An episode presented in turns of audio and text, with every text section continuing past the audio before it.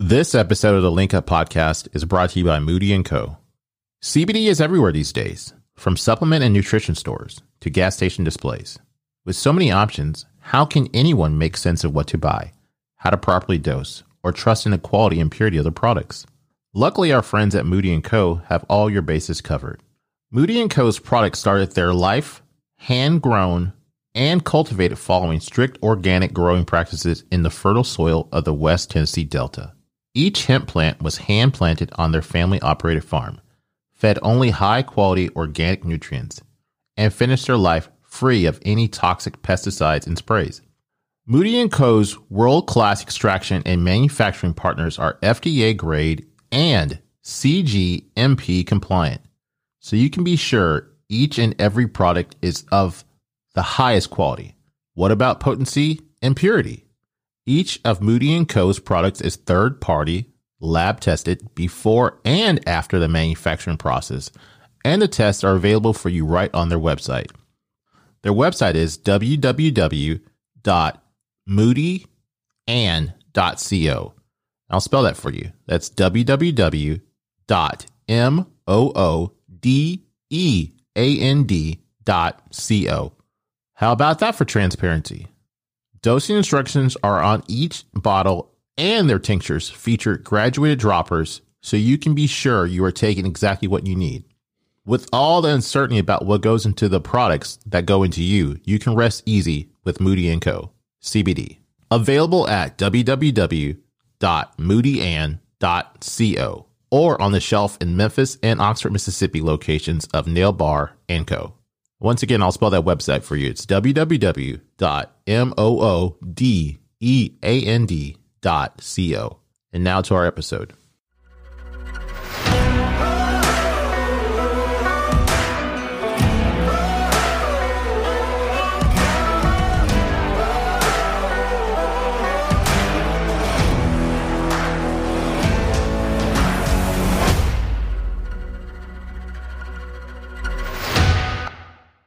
I used to be real religious. I grew up in a religious home.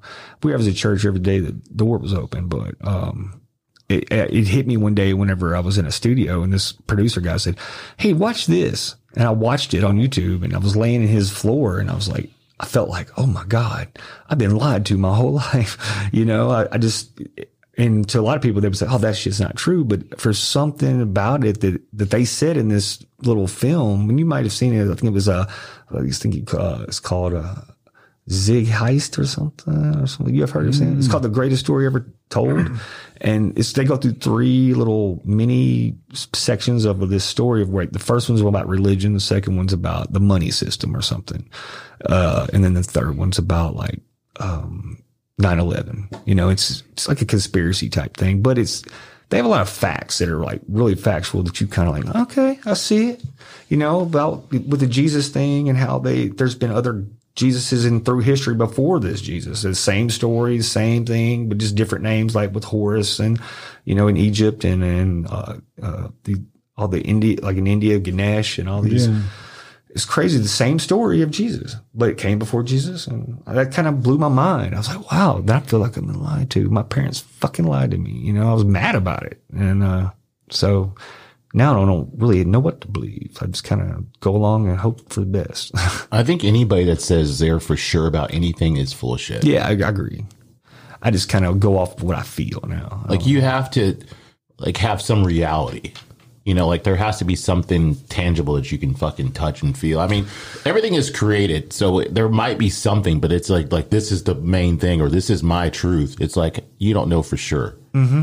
You know, I don't think we could even process it if we did get that information. I agree. I agree. Because like even with religious stuff, with the Bible and stuff, I mean, all this stuff through history, there may have been things in the Bible that you can relate to as far as like in history wise that okay, this happened, but there's no like physical evidence of none of it happened. You know, when they go back, they can't find really. They don't have this stuff, you know, to show you. You know, that's like, and people want to see it to believe it. I, yeah. You know, it's like you can hear shit all day, but until you it's, see it. It's kind of like they've been blindly following it without knowing the truth. Right. Like, what if it's just some guys in a room one day? We're going to create this and just pass this stuff down, and then my family will pass it down, and their kids and their kids will pass it down, and we'll just keep on going. It's like Santa Claus, man. I, was like, I believe in Santa Claus. I think over Jesus sometimes. I was Well, they like- said that Santa Claus came from mushrooms, apparently. I saw that, and that makes a lot of sense. Yeah, It's Someone like- was tripping. Well, kind There's of like a red and white mushroom, kind of like the Mario mushroom or whatever. Mm-hmm. And there's, I guess, like a, I think it's something with the reindeers. they would eat so many mushrooms, and then reindeer when they go out to like piss or something, these mush these reindeer would fucking come in and they would basically drinking their damn piss almost because they loved the mushrooms. They would eat these mushrooms and then something like that. Was some, I had it actually posted about it on my Instagram the other day. It's like a, Joe Rogan was talking about it. yeah, like people start hallucinating. And then that's where they think like the red and white came from, Yeah, from yeah. Santa. and he would come down the chimney or something. What was it? Um, fuck, I can't remember the name. What what it was about, but uh, Yeah, it- it's it. definitely interesting, but I don't know. It, I think it's like one of those things. Everybody talks about fake news now, but like before anything was documented, it's like to the victor goes the spoils. Like you get to tell your story. Mm-hmm. You can say this what happened, blah blah blah. We don't know if it's the truth or not. Right. So it's like anybody that actually won is the one that can just rewrite history. Mm-hmm. So it's like, and I, my friend Brad always talks about like even like Jesus. There was like a thing where they had like uh, what Jesus really looked like, and then some guy like drew a picture of what his son looks like, and then this is what Jesus is today, like the blonde hair, blue eyes, or whatever. And Oh ah, yeah, I don't believe in the it. Middle East, like that'd be really hard that's weird. to exist. But Yeah, I don't know about that. That's it's almost like the alien thing too. Like there's a guy the other day, it was like a whistleblower who was talking about how the government has many multiple spacecraft they have, you know, gotten over the years and bodies and I mean, I kind of think you got to be kind of dumb to think that we're not the only ones, you know, here. Whatever. Well, then- 'Cause it's Well, it's just that's my thing. It's like you can believe in a god in the space or not sky, but you can't believe in an alien. right. Like we're here. You know, like if you didn't go to another place and then you went to another place, like every time I travel somewhere, I'm like, I didn't know these people existed. Right. So it's like, why can't that be in another realm somewhere?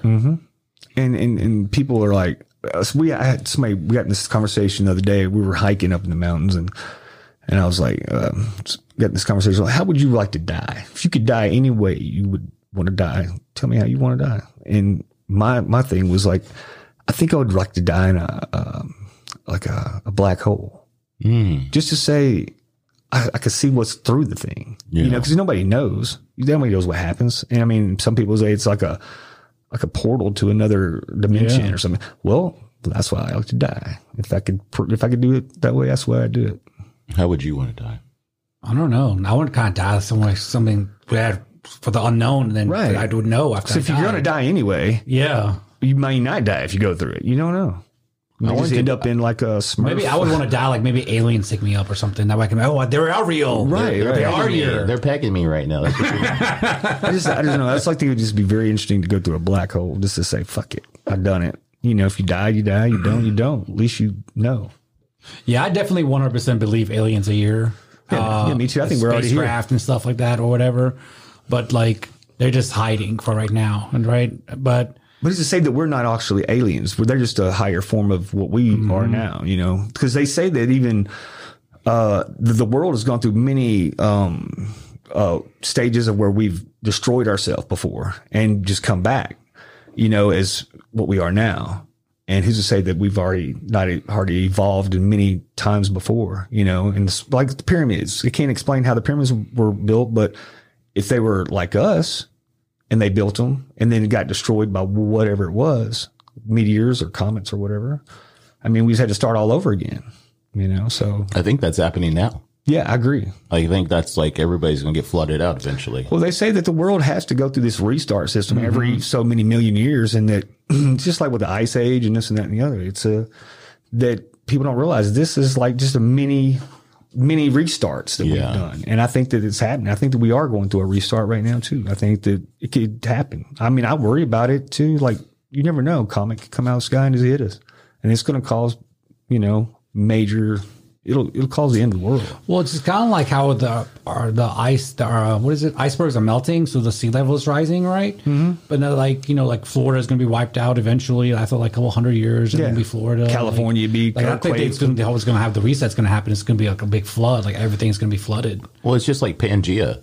Like everything at one time right. was connected, and now it's all separate. Because like that's like animals. You'll find like some animals used to be here at one time. Like woolly mammoths used to be Well, here. they're back. you know? They're actually back now. Well, Really? yeah, dude. They um they were talking about it the other day on some. I think it was Joe Rogan or something. But he was say, they were saying how they through stem cells and this and that they've brought the woolly mammoth back, and they're actually going to release the first ones the next year in Siberia, where they were actually from that back then. And they even said that pterodactyls could be next, which is I think is crazy. That's not a good Okay, idea. let's just- I let's saw, just leave I 'em saw, dead. I Let's just saw leave 'em what is dead. that movie Jurassic Park? right. We you don't know, need shit. that. We don't need that. But Okay. it's like, but I, they really did have. They've got mammoths that are about to be put back on this earth. That is crazy. and but they, it's actually it's going to help the ecosystem somehow. I don't know, but you know, woolly mammoths like they aren't dangerous animals, Yeah. but that's wild to see that to know that that could happen. But you know, it is you, t- you talk about pterodactyls, but they're around us all the time. Little birds are the- just the same thing. They say dragons were a real thing. yeah, you know, basically like these things. Like, uh, we're not dragons per se, but this is a,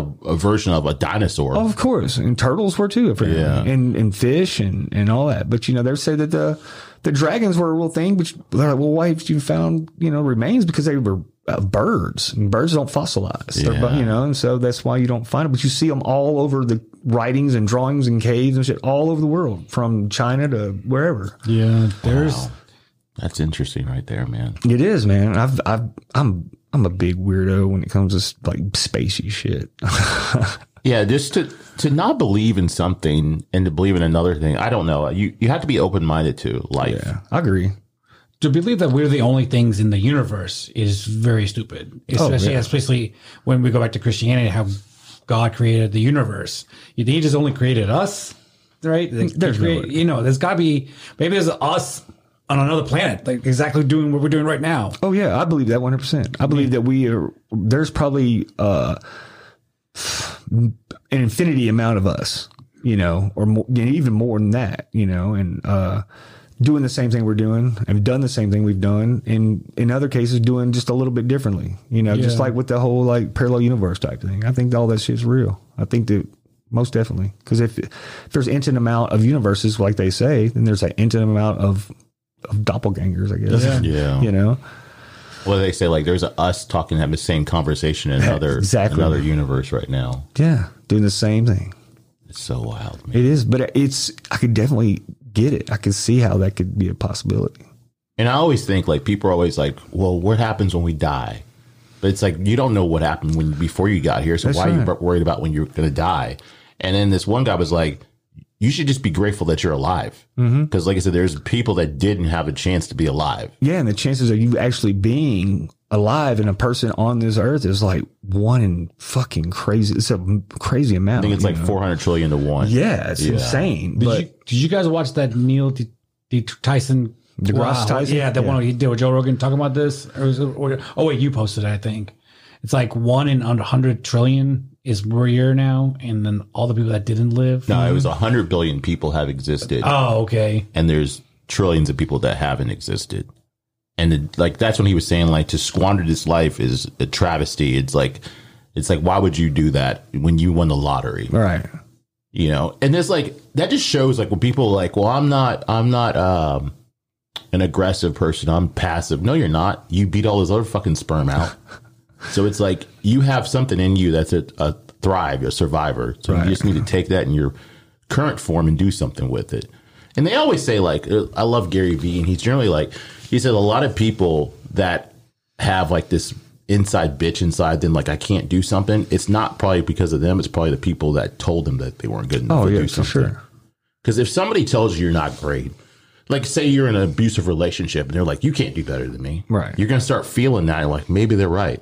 Yeah. So if you have somebody that's positive, your parents are positive, people around you are positive, you're going to be more positive, more than likely. Unless you're just one of those people that take those negatives and go, you know what, fuck it, I'm going to show them. You know. I love that, man. Like, Yeah. you tell me I can't do something, I'm going to prove you wrong. Yeah. You know? And that's kind of how I've always been too with like stuff. I've always been like, fuck it, I'm going to do it anyway. You know. so how did you get in photography? kind of like that. Just you fuck it. You don't know what you're doing, man. You ain't gonna do that shit. And uh, no, it's it's kind of a long story, but uh, so long story long. Uh, I uh, I was in bands most of my life. I played in two two kind of popular bands. One band was signed. One band was just a local popular metal band, and did that for man from like 2007 to like 2016, just playing music, playing music.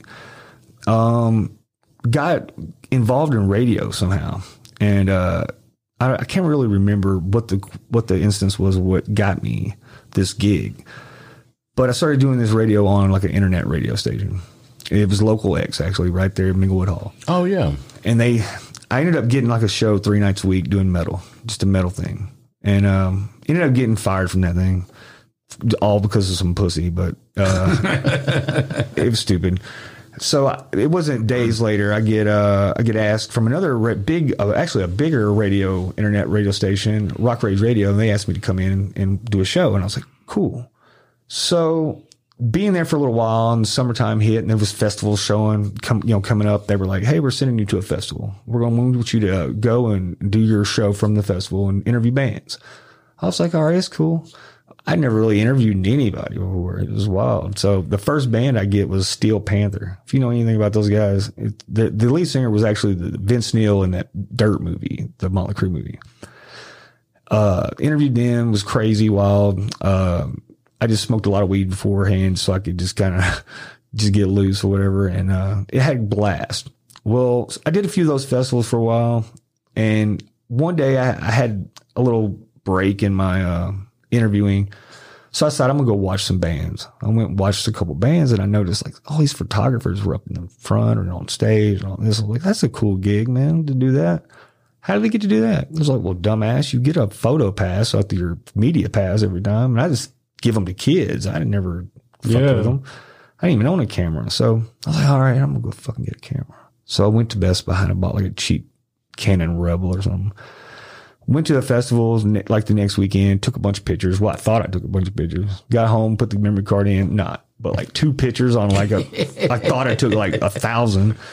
I was like, what the fuck did I do wrong? So I was frustrated and I was put online, brand new camera. Who wants it? Buy, you know, it's for sale. And this guy hit me. I was like, man, hold on. Don't sell it. Tell me what you're doing. I was like, I don't know what the fuck I'm doing. So he walked me through some shit and I figured out I was just not pushing the button down hard enough. It's something stupid. And so, uh, I started taking pictures and it became like a passion, like a real passion. And, uh, I hadn't had one in a long time, like a passion like that, except for when I played music. Well, I ended up going to New York and took some pictures for um, a festival up there. We had a bunch of bands on it that like metal rock bands. And there's one band in particular that has a female singer. Her name's Maria Brink. And it was in this moment. I took a picture of, of her. And by the time I got back to Memphis a few days later, I'm getting phone calls waking me up one morning. Dude, get on Instagram, Facebook. Your shit's gone viral. I was like, what? Well, apparently Maria Brink had shared a picture of mine and she shared it on all her, you know, social media for Facebook, Twitter, all that. And it just, it got like 30,000 likes before noon. Damn. And I was like, dude, that's crazy. Like, I had no idea.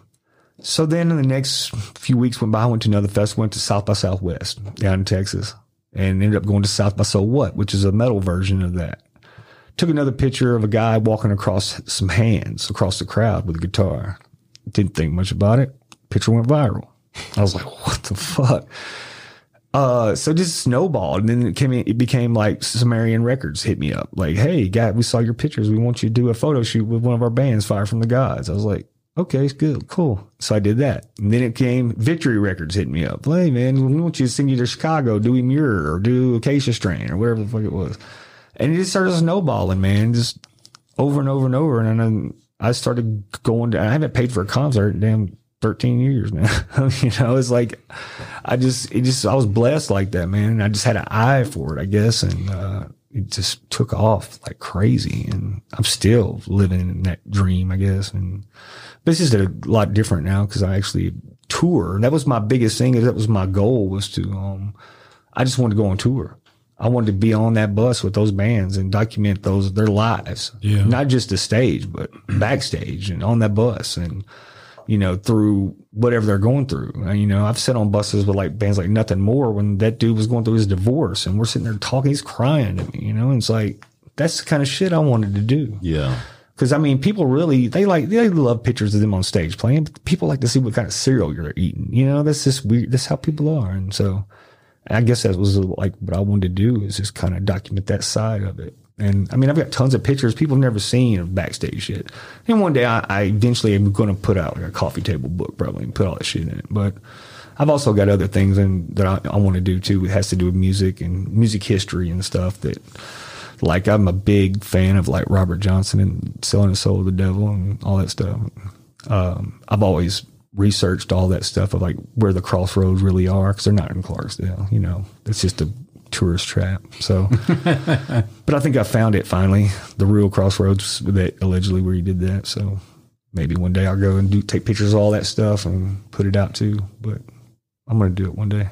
So where has photography taken you to? Oh man, everywhere, all over the freaking world. Really? Yeah, all over the world. So crazy. Just I know, I'm, and I ain't. I didn't get rich by doing it. You know, I'm not like some millionaire. I don't have like fancy stuff. You know, I've got a basic little tiny home in the middle of the country now because during COVID, I was like, "Fuck the city, I'm getting out of here." and I got a little pond. I fish every day.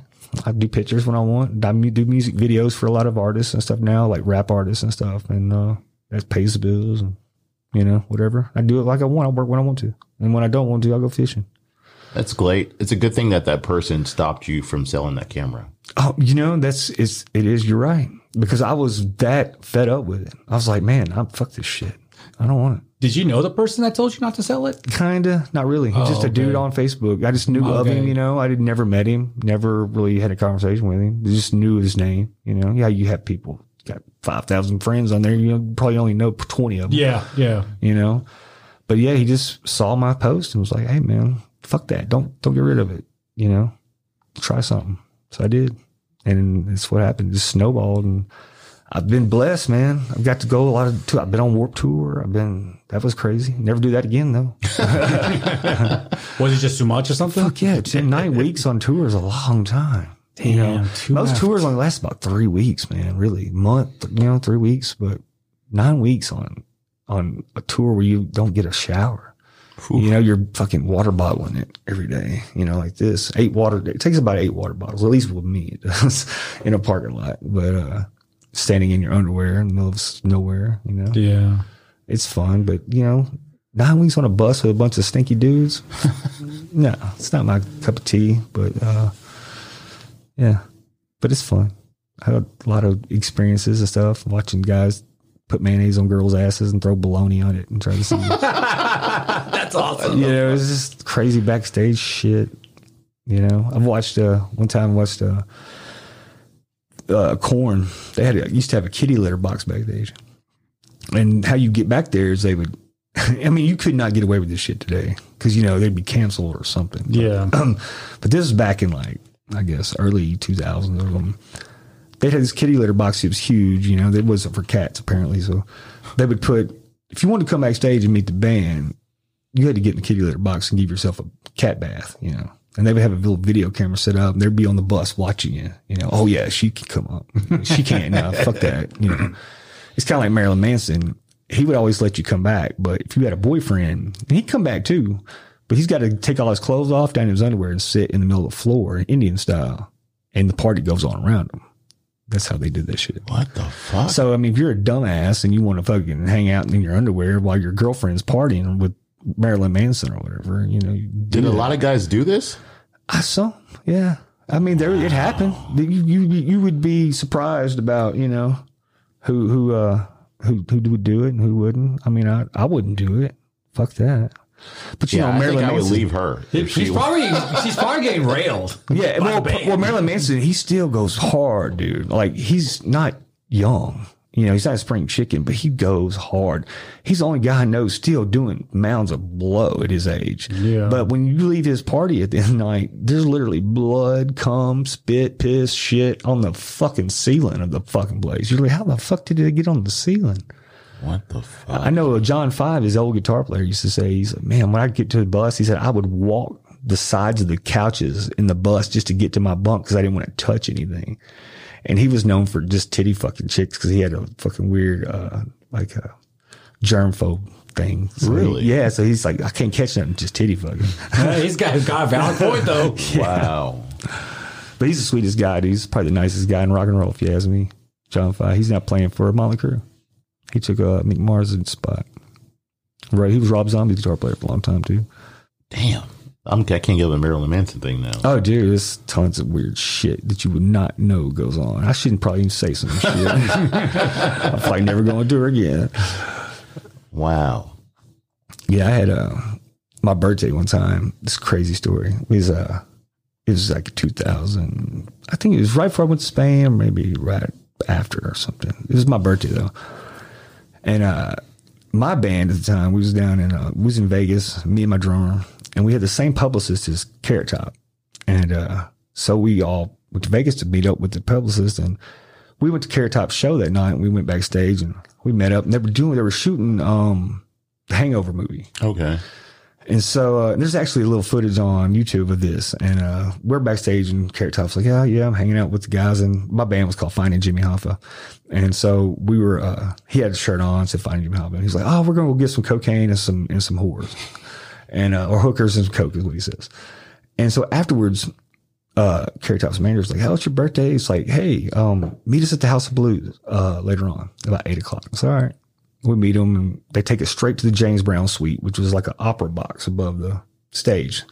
And there was a band playing, Testament was playing, which was cool. I was like, oh, that's a cool birthday thing, yeah. Well, then Vinnie Paul is sitting there. He's a dude, a cowboy hat, being loud and boisterous. I was like, holy shit, Vinnie Paul's in this damn thing. And he- I don't know if you know who he is, but he was the drummer of Pantera. He's passed away in RIP, and his brother was Dimebag Darrell, one of the greatest guitar players in the world. Shot on stage, or whatever. But I never got to meet Don, but I met, I got to meet Vinnie many times after this. And, uh, so it was his birthday and he had him and Paul Shortino, who was singing for Quiet Riot at the time, was up there. And there was some other people and his girlfriend, whatever. And we watched the show. It was great. I hung out with those guys. I was like, man, this is like dream come true hanging out with this guy. It's like one of my favorite bands with Pantera. So they're like, oh, let's go. The party ain't over at your birthday, man. Let's go up to, uh, let's go up to the Voodoo Lounge at the Rio or something. I was like, all right. So we go to the Rio and we meet up. There's nobody there. It's like a Tuesday night. So it's just all these rock dudes hanging out. And I'm like, fuck, this is insane. Like, who gets to do this shit? Yeah, it's awesome. And this is before man. camera phones, you know. We Yeah. had we had camera phones, but we didn't have flashes on them or no video. You know, it was just like real dark pictures. And so uh, I remember hanging out up there, and they get me so trashed, so trashed. I mean, drinking vodka and tequila and Crown Royal and all this shit. I mean, I'm smashed. I fall asleep in my buffet actually at the end of the night. But then we leave, and this dude Sean was driving. He hadn't drink a drop, not anything. I just remember I had earlier that day I'd bought like a bag of weed, and it was this stuff called White Rhino at the time, and it stunk. I could smell it through my backpack. I had it sitting in the front seat. Well, I wake up because I passed out in the car, till like my head hitting the top of the car. I was like, "What the fuck's going on?" Open my eyes, and there's blue lights everywhere, and they're all in Hummers. I was like, "What kind of cops are these?" Well, they're MPs. We went to a military base by accident, turned it off into it. and this was at the time where weed was very illegal in, in Vegas. And uh, Nevada actually had this no, like, they had no kind of like a leniency toward drugs of any kind. You get life in prison for having weed back then. And they had a sign that said that. But then on a military base, it's doubling. You know, it's going to be double the fucking fine, double the crime, double whatever it is, the punishment. So all I'm thinking about is, oh shit, you fucked up, Sean. And it's my birthday. I've had the best birthday of my life. Now it's turned into the worst birthday of my life. And, uh, so I'm sitting there and they tell us turn the keys, turn the car off, throw the keys out the window and they pull him out, take him to a building about 50 yards off the fucking road. I'm still sitting there. They come back and they're like, Mr. Harshman, um, if you, uh, we smell a pretty good amount of alcohol coming from this vehicle. Like, that's all me, man. That's like promise he hadn't had a drink. He's like, well, uh, you got any guns or narcotics in his car? And I was like, mm, no, no, not that I know of. And, uh, but thinking the whole time, fuck this weeds in the damn backpack. And, uh, he's like, well, do you mind if we get the dog to come out? And I was like, man, you're to do what you're to do. We're on a military base. Y'all to, it's all in y'all's hands, man. I'm out of this. He's like, okay, just hang tight. So now I'm thinking, fuck, how I get this weed out of this bag and eat it or what the fuck I got to do with it. But it's kind of impossible with these dudes with these ARs standing beside me. and I'm like, fuck, this is crazy. So about 15, 20 minutes seem like pass, but it's probably only about five minutes. And he comes back and goes, we're going to, um, yeah, man, we're, we're going to need to, uh, find out what address you're going to. I was like, what do you mean? It's like, well, we called you a cab and we got to know where you're going because if, if you don't have an address, then you're going to have to go to jail with your buddy. I said, why is my buddy going to jail? Well, when we opened the trunk, we found a large amount of marijuana and we're going to charge him with it. So we're letting you go as long as everything's cool. And, but you got to have an address. And I was like, fuck, uh, one, two, three, five, six, Flamingo Drive. Get me the fuck out of here. So a few minutes pass. I'm sweating bullets and it's like 5.30 in the morning. I mean, the sun's kind of coming up and we're still just sitting on the side of the road. And they finally come back and they're laughing and like, dude, we're fucking with you. And I was like, what? Yeah, you know, Sean had been in the Navy, so they got back, started talking shit. And they're like, it's fuck his birthday, man. Let's fuck him up. So they just, they got me and I wanted to kill him, man. It was fucking stupid. But yeah, that was my birthday that year and it was wild. That is a fucking great story, man. Wow. Yeah, it was wild. And I just, I just had a birthday like two days ago too. So Happy like, belated birthday. Yeah, man. so I'm old as fuck now. Damn, you lived a life. Man. Oh, dude, it's, it gets worse, bro. What are some other tour stories you can tell us? Oh fuck. Okay, well, um, one time I was in um Oklahoma City, and this Universal was kind of courting us. It was uh, they were trying to sign us or something, but we had to go meet up with like this. We went to the studio and we were going to record some music to send to them, and they were going to send some kind of representative there to like pick us up. So we're in this shitty hotel they put us in. I mean, shitty. We walked in, there's blood splatter on the ceiling. We'd already suplexed each other on the beds and knocked them, like busted them down to the floor. And the maids would come in and just make them on the floor. it was bad. And so we're waiting for this guy to get here. And we was already joking around like, man, some dude gets out in like a cheap suit and like got a couple of girls out, like, this is going to be stupid. Sure enough, man, this like 1980s limo pulls up. I mean, it was shitty and had this dude get out in his cheap suit. And I'm like, are you fucking kidding me right now? So we go downstairs and we get in the limo and this limo was just trash. It had liquor in there in these little liquor bottles had no, didn't have any kind of like a label on them. You didn't know what the fuck you're drinking. It had an old school VCR with a fucking little TV in there playing porn. and the dude that's driving name was Crazy Mel. And he had the, he gave us all cards and he had his girlfriend sitting in the front seat and he was playing Led Zeppelin on a fucking jam box in the front seat. He didn't even have a fucking stereo. So we're like, what is going on? This is nuts. And at the time, my best friend, who was also like our tour manager, he called him Big J.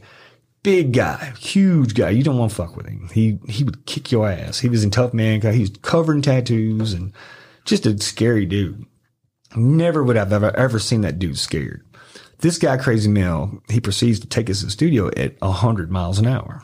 In a limo, 100 miles an hour, you're floating. I mean, floating. And you're going to the next lane. You don't even feel it. It's just like this.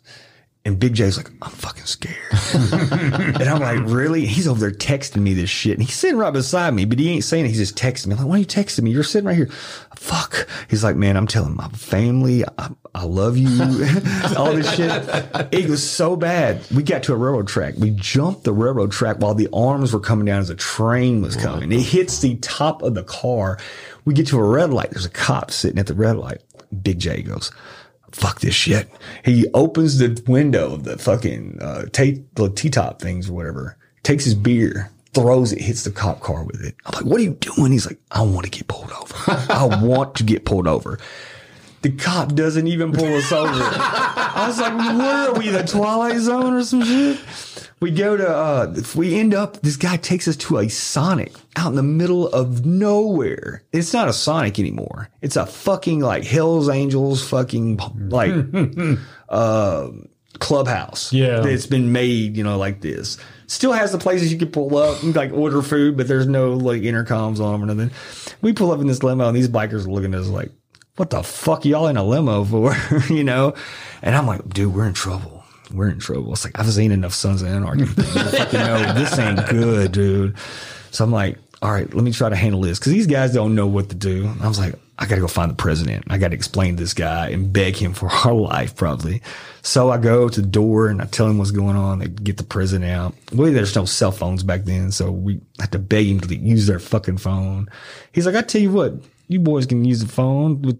We just want y'all to get up and play music for us. We're like, oh fuck. So we know we got to set up band shit and play on this fucking stage in this clubhouse. So our drummer's like, fuck yeah. And he's a weirdo anyways. He get up there and he's setting shit up to play. And I'm just trying to get out of here. So I call a cab. I'm like, dude, please come get us. Send a van. There's like eight of us. They send a car. I'm like, I don't give a fuck. We're all getting in this car. I'm gonna pay you extra money just to drive us out of here. You know, it was, that was a wild ass day. Yeah. I don't know. Wow. Now, oh, and over there too, the strip clubs are like right beside each other. It was like strip club, strip club, strip club, police station, strip club. and you had, and everybody would walk to one strip club, to the end one, because the end one was like the real shitty one, but they had like dollar shots of Jaeger. And, but nobody else had liquor, just this one strip club. So we would have, but you have to kind of like, like get by the police station because they would arrest you for, uh, public intox. That was the thing. They would tell you, don't get caught drop walking to the parking lot because they'll get you. It's like, what? Is that illegal? It's like, yeah, they'll do it. They'll pull right up in here and grab you just for walking out the door. So we're trying to sneak by these fucking cop stations, go get our dollar Jaeger to go back to go to the good strip club, the other end, which was like fucking half a mile down the road, you know? Damn. This is wild shit, man. Damn. Man, tour life sounds insane. It can be. It's not as bad as it used to be. I mean, it's not as cool like that as it used to be. And there's not a lot of debauchery as that as it used to be there. I mean, it's it's more business nowadays. They've cleaned that shit up now. It ain't back like when Nirvana and were shooting heroin and fucking you know, they they fucking drop your ass nowadays for that shit. Which, you know, back when I was younger, I remember seeing Nirvana at the Daisy in ninety one. It's like hundred and fifty people. That was it. They weren't shit. Saw Alice in Chains. Remember that club Night Moves? Yeah. I've heard of it. Alice in Chains played Night Moves. A lot of people don't know that, but they it was like when our first album cycle. And uh, I remember I stood in line for like two in the afternoon on a Sunday just to get in to see. It's a free show, free show. They were supposed to play with Van Halen like the week before at the Pyramid, and they just show up. So they did a free show at the Night Moves. It's wild. Wilbur and them used to own that place. No, yeah, it was the strip club, I think now, but um, or it used to be. Now I think it's just sitting there. It was V Live, I think the last it was a club, but that was the days, man. Back then, had like Denim and Diamonds right across the street. Well, I tell I, I tell the kids that you know because I'm like one of the older guys that works at, at my work, and we get all the new people come in and they're they're around like 23, 22, you know, right out of college or whatever they decide to do after high school, and like I'm telling them stories of what we used to do. They're like, "What did you guys used to do?" I'm like, "Man, what didn't we do?" Is the story. You guys, you guys are too much on your phones and shit now. They, Yeah, man. You could never do it the way we did it. Yeah, because people would get you'd be in jail if you that shit and tried to film it on your phone. You know, Yeah. it's like man, we would. First time I ever saw a guy get robbed, it was like uh I just moved to Memphis. I'm from the, from Arkansas, a little small. I didn't see shit. I didn't know who. I was telling him uh, earlier. I was like, man, I didn't know who Three Six Mafia was, and uh and I'll just tell you the story, a little backstory. I I'd come in from Platinum Plus, and it was like three in the morning. And I was living downtown at South Bluffs and it was kind of snowing outside. And there was this pregnant girl standing outside. She was like eight months pregnant.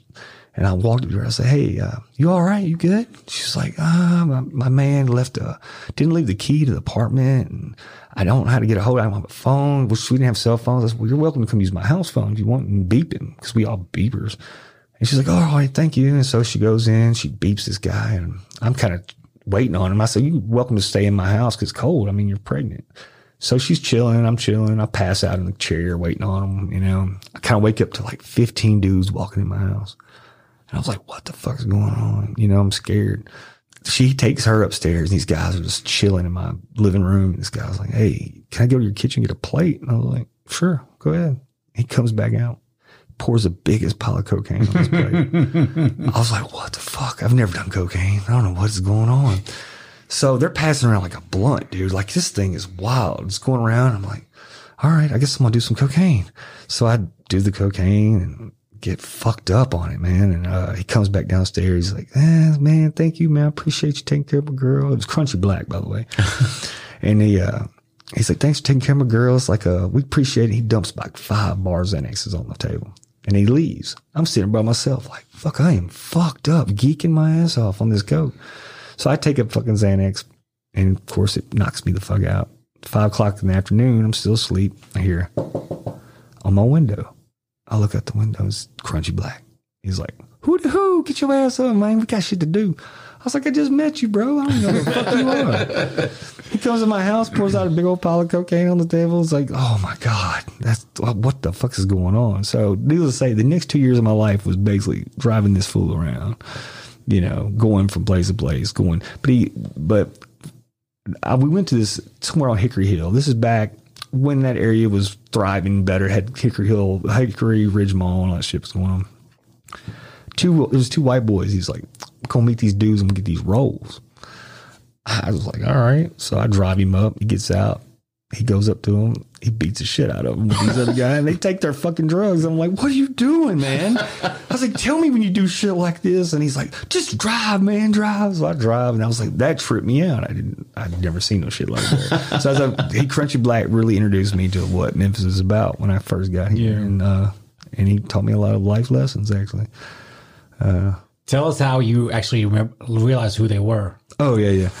All right, remember the box used to be on TV? Yeah. All right, we're sitting there in my apartment. It's like me and Lord Infamous and Crunchy, and there's like four or five other dudes that just hang around, guys, with them. And we're sitting there and we're watching the box, and they had this. I forget. I think it's maybe Terry the Club Thugs or something. It was like one of the remix versions, like Cash Money or something, was in the video. And I knew who Juvenile was because he had that back that ass up mm-hmm. song, so it was kind of popular. I still didn't really know who Three Six Mafia was, and I've been hanging out with these guys for like probably two months. And I'm sitting there and they watching the box with them. We're smoking weed. That song comes on. I'm like, I'm like, bro, that's y'all. That, that's you. And he's like, yeah, motherfucker. What you think? He's like, I told you we was in a rap group. And I was like, everybody's in a fucking rap group around this motherfucker. I don't know how popular and famous you are. And so yeah, I mean, cool things like that. It was like cool. And then I get found out then later, Gangsta Boo lived across the street from me. And then she started coming over the house and hanging out every fucking day. And I was, I was working a tattoo shop at the time and we had like this little secret porno thing going on in the back where they, these people started sending us pornos, like VHS tapes. you know? Yeah. And she started coming over like, Hey, you got any lesbian porn? so she would take my porn instead of going home with it though. She would just put it in my VCR, sit there and watch the shit in front of me. I'm like, what the fuck is this, man? It's like, it's awkward as fuck. But yeah, we became good friends at that. And actually, I was with her the night before she passed away. And it was, Damn. yeah, it's fucked up. But yeah. Anyway, uh, so yeah, that was, uh, my 36 Mafia. I, I used to hang in the studio with them. They recorded fucking a lot of the fucking songs you heard, like Let Me See Your Tongue Ring and all that shit. I mean, I was there. I was in that studio right there on Madison Avenue on that little house or whatever it was beside the, uh, the uh, mini storages that it's like in the high rise right there it uh where the Drew's place is right across. Oh yeah. Yeah. It's uh there's a house there. They recorded all that music in. wow. You would never know it was a studio. Yeah, I didn't know that was there either. Yeah, it's a little back. It's like cinder blocked uh, studio back in the back of the house, and uh, went there many times with them. Hung out, saw all that shit go down. I was like a white boy with long hair, metal guy, dude. I used to, I used to bump like Limp Bizkit and uh, and Crunchy, Crunchy would sit there like, oh man, I like that. Who's that? Like, I'm gonna steal that. but yeah, that was a trip. A trip. Man. Yeah, that's it's wild how like people come into our lives Yeah. and like shape it and change it in different ways. And I wonder sometimes is like predestined to happen that way or is it just by chance or something? Oh no, man, it's it's a good, it's a good question. Because everything has to happen. It's like the butterfly effect. Like, you know, like something little thing happened. You had to move here to meet them. And then that pregnant lady had been standing outside. That was weird because I mean, who would stand outside pregnant like that and as cold as it was in the snow? You know, it was Yeah. like at fucking five in the morning. But she had gotten dropped off by a cab, and the cab drove off, and she had nowhere to. She couldn't even call a cab to come get her. And you had to look outside to see her Well, no, I there. was pulled up from Platinum. I'd been in Platinum all night, so I was like, Yeah. I just pulled up. She just got there, and it just so happened it was coincidence. You know, That's like- crazy. and then my life changed for like two years that that I lived there. It was funny because he, he he would sneak in my he would jump off his balcony into my balcony because the sheriff would always come over try to uh, like serve him with a, a, a like some kind of warrant or something because he had hit a pole with his Lincoln and on Xanaxes and had he left his car there and just ran off. So they were trying to like serve him with these papers to pay for this damn pole, you know. Yeah. And so he, every time the cops would come to the door, he'd jump off the balcony into my balcony and hide in my little storage room off my balcony. And I was like, "What are you doing? Oh, man, the fucking police is here, man. Come on." So that was always a thing. And, but he never got into the car after that, so that's why I drove him around every fucking where. It'd be three in the morning in Orange Mound, this white dude with long hair. Don't know anything about rap music at the time. But now it's about all I listen to. Did you ever tour with them? No, I never toured with them, but I've I've been on stage with them many times. Like like you know, like at the Memphis in May, like at the fairgrounds. Oh, there. yeah. I was on stage with them all night, do shooting video, and even Gangsta Boo used my video on her website. You know, from that day. So Did you think that Memphis in May was better at the fairground? Like, or I do think you, it was better. I think it's better years ago. yeah, You know, it's like I don't know. I like it better downtown because you you got different things you can go to. Like if you don't want to go to the festival, go to Beale Street. You know, Yeah. go to Yeah. Beale Street, go down to the festival. Well, It's like- now now they do a no in and out. what? So they want you to be at the festival, like you know, on Saturday they open That's at eleven and they only close at twelve or whatever. Stupid. Like, how the fuck you want people to be in there for twelve or hours or ten hours? You Like, need some air conditioning sometimes. That was one of the things that so all the all the bars and stuff down there, you know, I just took over that route for my company, and like they were like. It's fucking bullshit. We didn't get busy at all because people was trapped in the park. That's right. That's how they made their money. Yeah, and like they said that if that's the way they're going to do it again, it's just going to kill it's Memphis to kill in May, it. like You're right. as we know it. It's on its last leg, if you ask me now. You know, Well, it's- three day pass. I was hanging some neons and apps in abstinent room the other day, and they just have this like this uh, uh, one of the posters from the, the bootleg posters, you know, from from one of the concerts. It's from 2007. Three day pass was fifty nine dollars. 2007. That's only what 15 years ago. Yeah. and now it's three day pass is now 219 plus the tax and the fees and stuff like that. And for what? You don't get shit with it. you got to think though too. I mean, these bands cost a lot of money. Yeah. I mean, they're not cheap at all. I mean, some of them they probably get cheap, but like these big headliner guys, they're probably getting paying to pay them the guys like one hundred fifty thousand dollars to show up, you know, and they got to pay the deposit just to get them retained, and Yeah. you know they to have that money and you know inflation and stuff over the years. I guess I mean I could see it, but get some better bands at least. Shit, you know, bands that are relevant. Who's in charge of like that? Did you know? who the Dude, I'm gonna lie. I don't know because they have never once, and this is what's always blew my mind. I, they, uh, all the festivals I've photographed, I've been all over the world in some of the biggest festivals. I mean, bit way bigger Memphis May. Makes Memphis May look like shit. I have photographed and been involved with. Every time I've submitted from Memphis in May, I get turned down. And I'm like, you're gonna like turn down somebody that's a local dude that's, you know, going to get tons of like uh the pictures I take. These artists are going to share these pictures, Yeah. and it's going to just give you more advertising for your festival.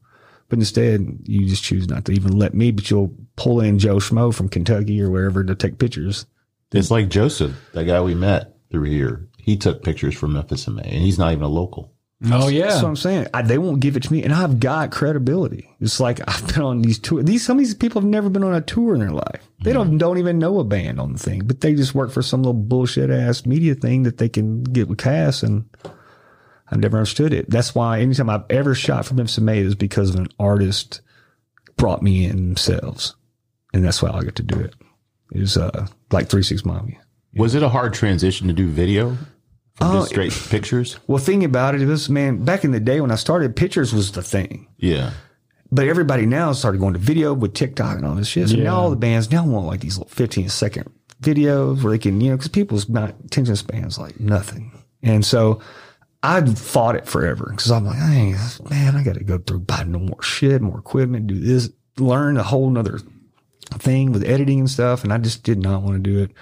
But, you know, I've gotten now where I like it. It's kind of a, it's kind of therapeutic in a way when the editing process because you kind of sit there with your, your own thoughts and you have to figure out ways to get stuff to match up and I don't know. It's kind of a frustration, but it's kind of satisfying at the same time. But uh, yeah, so it's been kind of a weird, hard transitional phase to go through, but I'm making it. It's What kind of gear do you use? Whatever I can get my hands. no, man, it's gear's expensive, man. So, and I'm I'm funny because everybody's gone to like mirrorless and and all that shit, and I I went to mirrorless for a short period of time, and I don't like it. I know it sounds crazy, and people probably photographers probably listen to this and go, "What?" I just like the DSLR. I like the big, heavy, chunky ass cameras because I feel like the like I've been in mini mosh pits with my big Canon 5D Mark III and get beat the fuck up, mud, water, all it. Thing works great. Mm. Take one of those little man. Those mirrorless just feel like a toy. They're just so light and just nothing.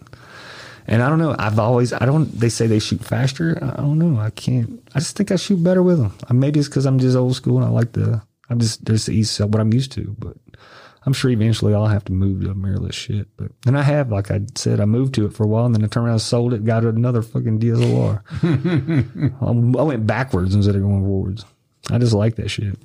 How long does it take you to edit like a 15 minute or second video or whatever? Oh shit. Well, it depends. Like if I'm on tour and I have to do a little 15 seconds, sometimes it don't take very long. It, it's some. It's really about to me. The hardest part is like the more video you shoot. To me, sometimes the harder it is because you got to you're trying to fit a whole concert in 15 seconds. You know, the, and you want to get the best points of that.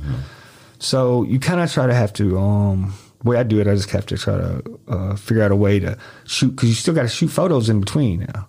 So I try to shoot key points with my, you know, uh, with, that I want to get with the photos. Because sometimes a photo is better than the video if you catch the right moment because it's just a spectacular moment.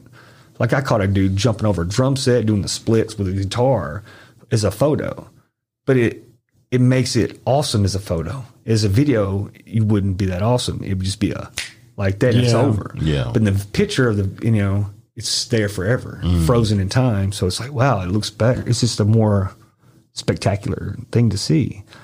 But it's all about really though about what angles. I try to make things artistic because I'm just an artist. I paint murals and shit too on the side, and so um, I'm always looking at it an artistic eye because I think anybody can shoot a picture of a guy singing or playing guitar. Anybody can do that shit. Anybody can make a video with their phone and whatever. But it's just about doing it in an artistic way that kind of is appealing to the eye and where people are interested. You know, because that's the big thing. People aren't interested in shit anymore. You know, they're all about their whatever they got going on in their phone. And, you know, back in the day when there wasn't phones, we actually watched concerts. People don't watch concerts. They go to the concert, they're not watching it. They're just yeah. the phone. You They know, want it's to kind make of people at home jealous Yeah, or show and that really, they're doing something. and ain't nobody watching your shit on it. Yeah. you know? No shit. Because half the shit is like your sound is so Yeah. fucked up, it's like the whole time, and the video is so uh, the white balance is so out of whack you can't even tell what the hell's going on, or you know, put the phone down. You, you, people are making videos for something they'll never watch again. Mm-hmm. Is sitting taking up space on the phone.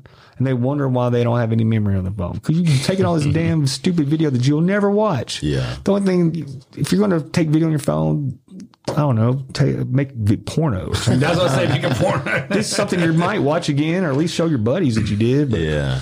you know, it's like, damn. I see a lot of artists now are trying to do where they make you take your phone away from you to go see their show. I, don't know have any Garth Brooks problem with does that. I think Dave Chappelle does it. A lot of comedians, yeah, do that too uh, nowadays, and I think that's great. Man, fucking do it. I see people like, oh fuck that! I'm not, I'm not leaving my phone anywhere. It's like, no, moron. You put your phone in a pouch, Right. And you can only open the pouch in like certain areas of the venue. Yeah. If you get caught opening your pouch inside while you're watching, gone. You're gone. Tool does that, but they don't make you. They don't take your phone, but they just pretty. They're really just resilient on watching, and if they see you do it, you're done. You don't get a warning. You don't get. It's just you're gone. You know. So there's no three chances or anything like that. You just you pull your phone out. You get seen with video pictures. You just going home. I think it's great. It's weird how that's become an extension of us, especially people that had it, didn't have it before growing up. We're cyborgs. Yeah. Yeah. I know like, uh, Elon Musk said it's basically like a our, our AI Mm-hmm. essentially is in our pocket at all times. Dude, we're becoming like Luke Skywalker. Man, I mean, really. I'm gonna tell you one thing: the Chat GPT is is yeah, it's it's crazy, man. So y'all y'all been fucking with it? Yeah, I, I, I the first time I downloaded it, I paid for the like the forever Yeah, yeah. version, you know, on app. I was like, draw a big titty bitch. Sorry, sorry. We don't do that. Yeah, we don't do. That. And it was like gave me like a super PG, like why they can't do it and stuff. Okay. This, I'm like, okay, it, that's disrespectful. I'm like, oh, okay, whatever. Dude, I went. We were on tour. Uh, we, well, actually, was going to L.A. It wasn't really a tour. We was going up to L.A. We were working with Robby Krieger from The Doors, and uh, that was freaking wild. But on the way out there, we were fucking with that Chat GPT or whatever, and I was like, "Write me a, write me a country song," and I, and also put in basic chords from guitar chords in in the order they're supposed to be in the song, just the whole song. And that thing did it wrote the song, the chorus, pre-chorus, even each of the chords on guitar and the chord progression. I was like, wow, that's insane. And the song wasn't bad. So I was like, I'm gonna save this shit. I'm like, I'm gonna leave. Yeah, it's impressive how it, it it's better than Google. Oh, f- Way better than Google. yeah, it's it's insane, dude. How does it know everything? Like, did- does this have we have, uh, have they like fed the computer something like all this information? Everything that's ever been put into the internet, it takes from. Oh, And so some of it's not correct because it only goes to, from what I understand, from 2020 or something. Yeah. So, or 21. And so anything that's been from 21 to 23, it doesn't know yet. But anything past that, everything, it's been fed in this. That's why it's so smart because knows every, all that shit. But they updated, I think, you know, pretty regularly now. So maybe it's going to be even better. They're supposed to get it better, better every year. So Yeah, I was watching uh, uh, Guy Fieri, like food, uh, what is it, Diners, Drives, and Dies, whatever that show's called. And he was talking about how he doesn't like eggs, like especially like runny egg. Oh, yeah. So I was like, Chat GPT, does Guy Fieri like eggs? And it's like, yes, he does. He he cooks with it all the time. And I said, no, he doesn't like it. And you're like, sorry, you're right. so it's like, Wow. Yeah, right. you can correct it. Yeah, that's know? wild, man. And then sometimes, like I do that for the podcast, like all descriptions now, I'll have it write the description out for me. and they're I'll- so good. I'm Yeah, like, they are. geez. I've done that actually myself too. And I was like, no more of this and less of that, and then he'll do it. And I'm like, this saves me so much fucking time, man. You ain't, man, it's crazy. Man, I just think if we had that in school. So I was watching a clip yesterday, and a kid goes, a kid asked, um, "What's the guy's name that lives in Nashville?" Ben Shapiro or something. Oh, You know, he's got a sister or whatever. yeah. He asked the question. It's like, so if Chat GPT is available to us, how is it considered cheating? Is it not just like not, uh, what you had as a calculator? Like plagiarism. So then they were, he was asking something. it- they uh, the answer was, well, school or cheating. Why, why was it considered cheating? And the, the, one of the guys goes, well, we shouldn't be viewing school as a contest. So I feel that you should be able to use it.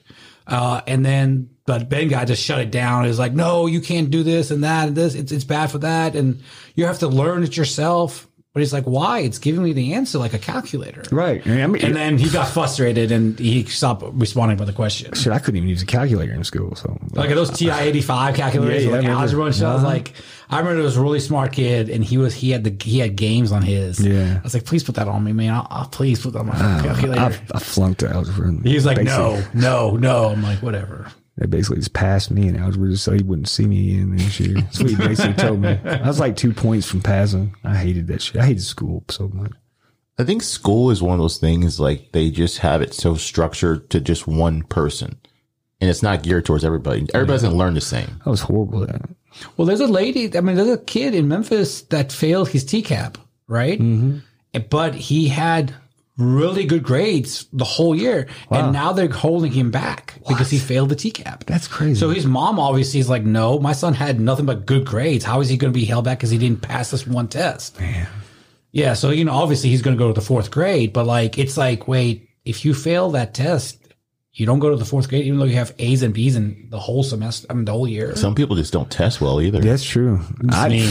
I- that's what I always said about myself. I just don't test well, but it really is. I sucked at everything but school. I just didn't care about it. But like my sons, I have two sons, and one is on his second degree in college right now, and the other one's about to go to Belmont in Nashville. So, what I did something right with some of them. You know? Yeah, learning is. I think it's easier now because it's everything's at our fingertips. yeah. Like it before, you had to really do research or like even like people telling stories. Like you can fact check something on the spot. People can't really just bullshit about something like they could back in the day. And then there's a lot of misinformation on there too. So it's like it's kind of hard to decipher what is real and what's not real. Especially like sometimes I'll see stuff online. Somebody will post. I'm like that doesn't sound right. So then I'll check it. and it's like some bobo website that they found their stuff and it's like, man, do your research before you just share shit. Did you guys see the the picture? This is from like 2016 or something like that. The picture of a, a young girl from the Philippines that made her uh, running shoes out of tape, and she put a swoosh on them and wrote Nike also. so they so now it's coming around again, and there's a people are sharing it as like like it's factual that Nike sent its CEO of the company down to the Philippines to serve this girl papers. I'm like, Are you I was like, wait, wait, wait. This doesn't. This why would Nike? Okay, that's, kind of like so. I just Google did Nike sue little girl in Philippine, and it's completely false. Okay. So yeah, it's no, it's good. good. No, it's completely false. But the guy, that person, just shared it because he thought it was true. All these the custom shoes that people do with the Nikes. It's Yeah. like you would think that that would be way before they'd go get a little girl in the Philippines. So like, yeah, Nike Nike Philippines gave her like five pairs of running shoes, some like backpacks, and more swag and That stuff like sounds about that. right. Yeah, like I was like, hey man, like. I just said no, this isn't true, and I linked the where I found the article, like the correct thing on there. right. Yeah, some people just want to just share misinformation. It's just share. Some people just like attention, man. Yeah, you're right. They like to get people riled up. They're trolls. A lot of online trolls. Fucking everywhere. Just, I think they should just abolish Facebook and all that shit. You know, it's stupid. Well, now it's you know now they've got you know Instagram, not Instagram, but uh, TikTok. TikTok is going to be. They keep on talking about it. They've been they're fixing for to, they're- yeah, they're fixing to ban it. They or did in. Montana or somewhere, didn't they? Oh yeah, our friend Andrew that owns this company, Dude That Lives, he was talking about on one of his Instagram videos yesterday.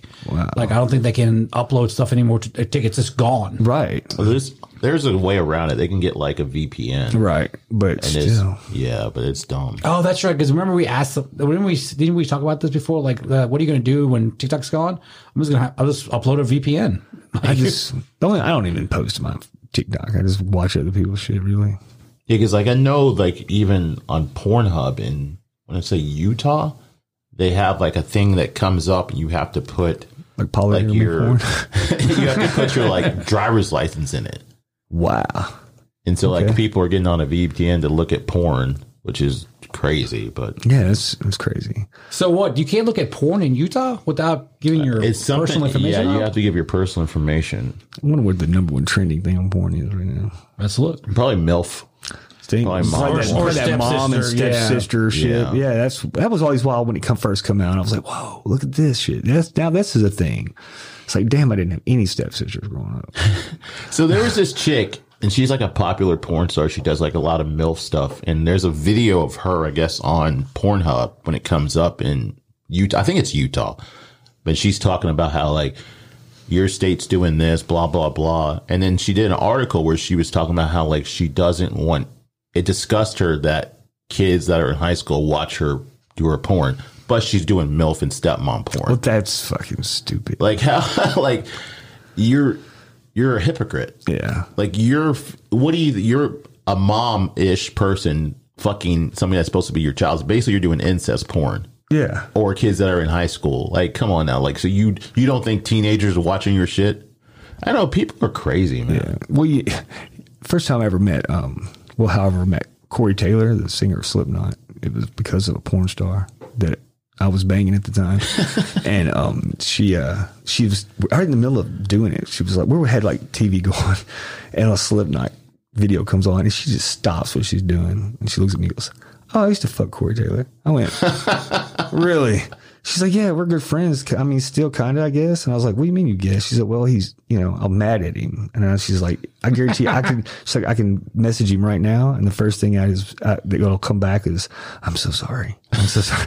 And I was like, well, oh no, you got to tell me now what's going on. She's like, well, when he first, when they were on the Ozzfest tour like years ago, she was like, I was on tour with him. He said he was married, but I didn't know she was he was married because he never told me. Mm-hmm. And for almost two years, I fucked him on tour and did this shit until I found out. And then I found out and was like, "Fuck it." She's like, "You know the song Vermilion?" I said, "Yeah." She's like, "It's about me." I was like, "Get the fuck out of here!" And she's like, "No, I'm serious. I'll fucking message you right now if you don't believe me." I was like, "Do it." she messaged him. I swear, five minutes later, the first thing he come back. I'm so sorry. I was like, what the fuck? I was like, okay. Uh, tell him, uh, I'll be in, um, Louisville, Kentucky Sunday. They're playing. Tell him I want to meet him. She's like, bet. he she messaged told him he's like, all right, I got him. Sunday I was in Louisville. I get a text message from a random number. It says, "Hey man, it's Corey. Meet me in the uh, back where the coffee is and catering." I was like, "For real?"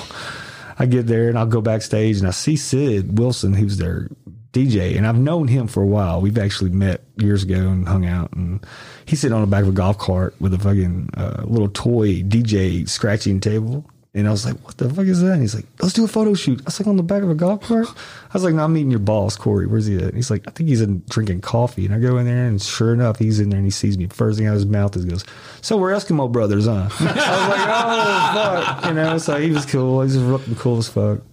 Wow. Yeah, the top trending thing right now on Pornhub is take off condom. The rest of them are porn stars. What? I didn't know there were condoms in porn. I mean, yeah, it just says take off condom. And you got like some of the top porn stars, Wow. and the top trending porn star right now is uh, Abel uh, Adable Danger. A Bella thing. I'm sorry, Adable. What's, what's that? She's hot. Oh, I don't, I've never seen her, I guess. I, I've got just, I, got, I forget the name for uh, the girl I like. She's kind of wild, but uh, she's probably an older girl. Been around. Chrissy Mack. Now, Chrissy, but she's hot though. Yeah. Uh, damn, uh, Adrienne uh, something chick. Oh, that's the chick that broke her back or whatever. I don't recently. know. I'd break her veins. Yeah. like- I just saw recently on she she broke her back in like she was at some uh convention or something. She jumped in a foam pit and like broke her tailbone or something. And then she was out of commission. She's hot. But then like I saw on Twitter she was talking about how like she hates that she did porn, all this other shit. And then there was like this this podcast I follow and she was on the podcast and then there it was recently and they were talking about how like some trans uh, woman put her fist up her ass. Oh yeah, she fucks her fans too. I'm like, what the fuck? Remember back in the day when Snapchat was first coming around, she would have like full on orgies on her snaps. Yeah.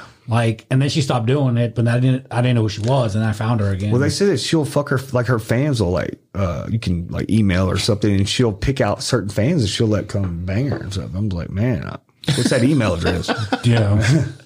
I just wonder how they like truly feel. Like, I wonder if they, have get no tired feelings. of the persona.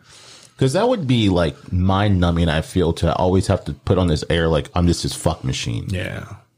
I don't know. I mean that, and this is going to be on the internet for the end of the internet forever. Till we, everyone is dead. Yeah. because like there's like porn on the internet, like on Pornhub even, or Well, like, like, even- videos from like the 70s and Yeah. shit. Like you know that they're all they're everywhere still. Well, you know, there's a guy. You, do you know? Uh, um, um, shit, Chris Brown. Not the not the singer uh, that does the R and B and stuff, but the Chris Brown that's a rocker that lives here in Memphis. The one that what was the what was it Eubank and them used to do? Yeah, yeah, that's him, that's yeah, him. okay. Well, you know how he got like all that all that money, right? Mm. Well, I know this is public record, so I mean, he don't care if I talk talk about it because I've even interviewed him about this on my thing. And uh, apparently, when they were first being a band, they got a bunch of money from like Universal or whatever, and he had his little cut of it. Well, some a friend of his coming to me and was like, "Hey, man, can I borrow some money?" He was like, well, "I guess." And he's like, "What would you need?" He was like, "Like five grand or something." I can't remember what it was, but something, nothing really big. Yeah, And it was back in the early '90s. The internet was just becoming a thing, you know. So it wasn't really porn on there or anything. And so years went by, and Chris said, "Well, you know, I kind of forgot about the guy giving him the money." So the guy just hit me up one day, like years later, and was like, "Hey, man, I need you to come to Florida." It's like, "For what?"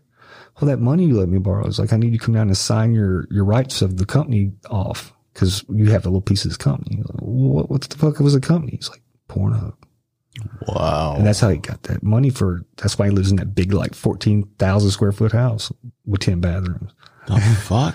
Yeah, so that guy took five thousand yeah. dollars from Invested it into this guy's startup company, which was like Pornhub or YouPorn or one of those fucking. I don't know which one exactly. It was one of them, but it was back when it first the internet became the internet. So it was like back in the day, and that's how he made his money. I think he said he was like.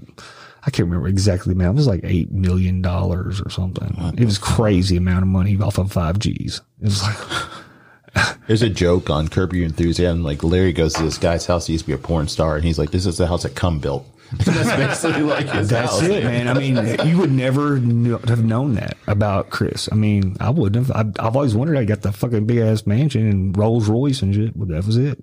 Well, like it's crazy how much money they're still making to this day in porn. And they're still putting out DVDs and, well, I don't know if DVDs, but like they're still putting out like new productions like daily or hourly. And people still watch it. Like this is the first time they ever seen the shit. Yeah, I was like, who's paying for this? There's Like, nothing new. That's why OnlyFans got so big. Oh yeah. Because Well, I think a lot of guys like, especially the the uh, pay per view part of it, where they get like the girl will make them a custom video, so it feels like it's for them. that's right. Even though they probably sold the same video to 10 other Yeah. guys.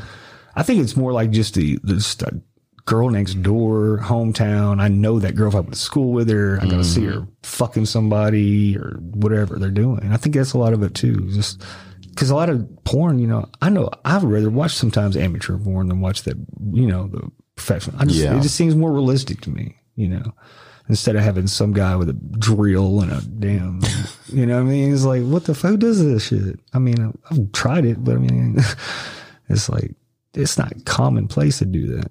Because I always used to say, like, especially it's not porn, but like when we would go to platinum, when they have the amateur girls get up on, that was that hotter was than seeing the strippers. Because was you're not supposed to see them. Right. But you know, half those girls were actually really strippers. They were just, play- they were just pretending so they would, you know, have They were from, like, a people the different club, yeah. Yeah. Yeah. Because we were talking about that earlier, how they had the squirt shows and shit. Like people would never believe that went down back in the day. But that, shit was was real. wild. I, I'm trying to tell these kids uh, what what it was. Nah, that didn't happen there. No way. Oh shit! I've sat next to Ice T one time in there. no shit. It was when the uh, Myth- MTV uh, Music and Sports Festival they had downtown, Mm-hmm.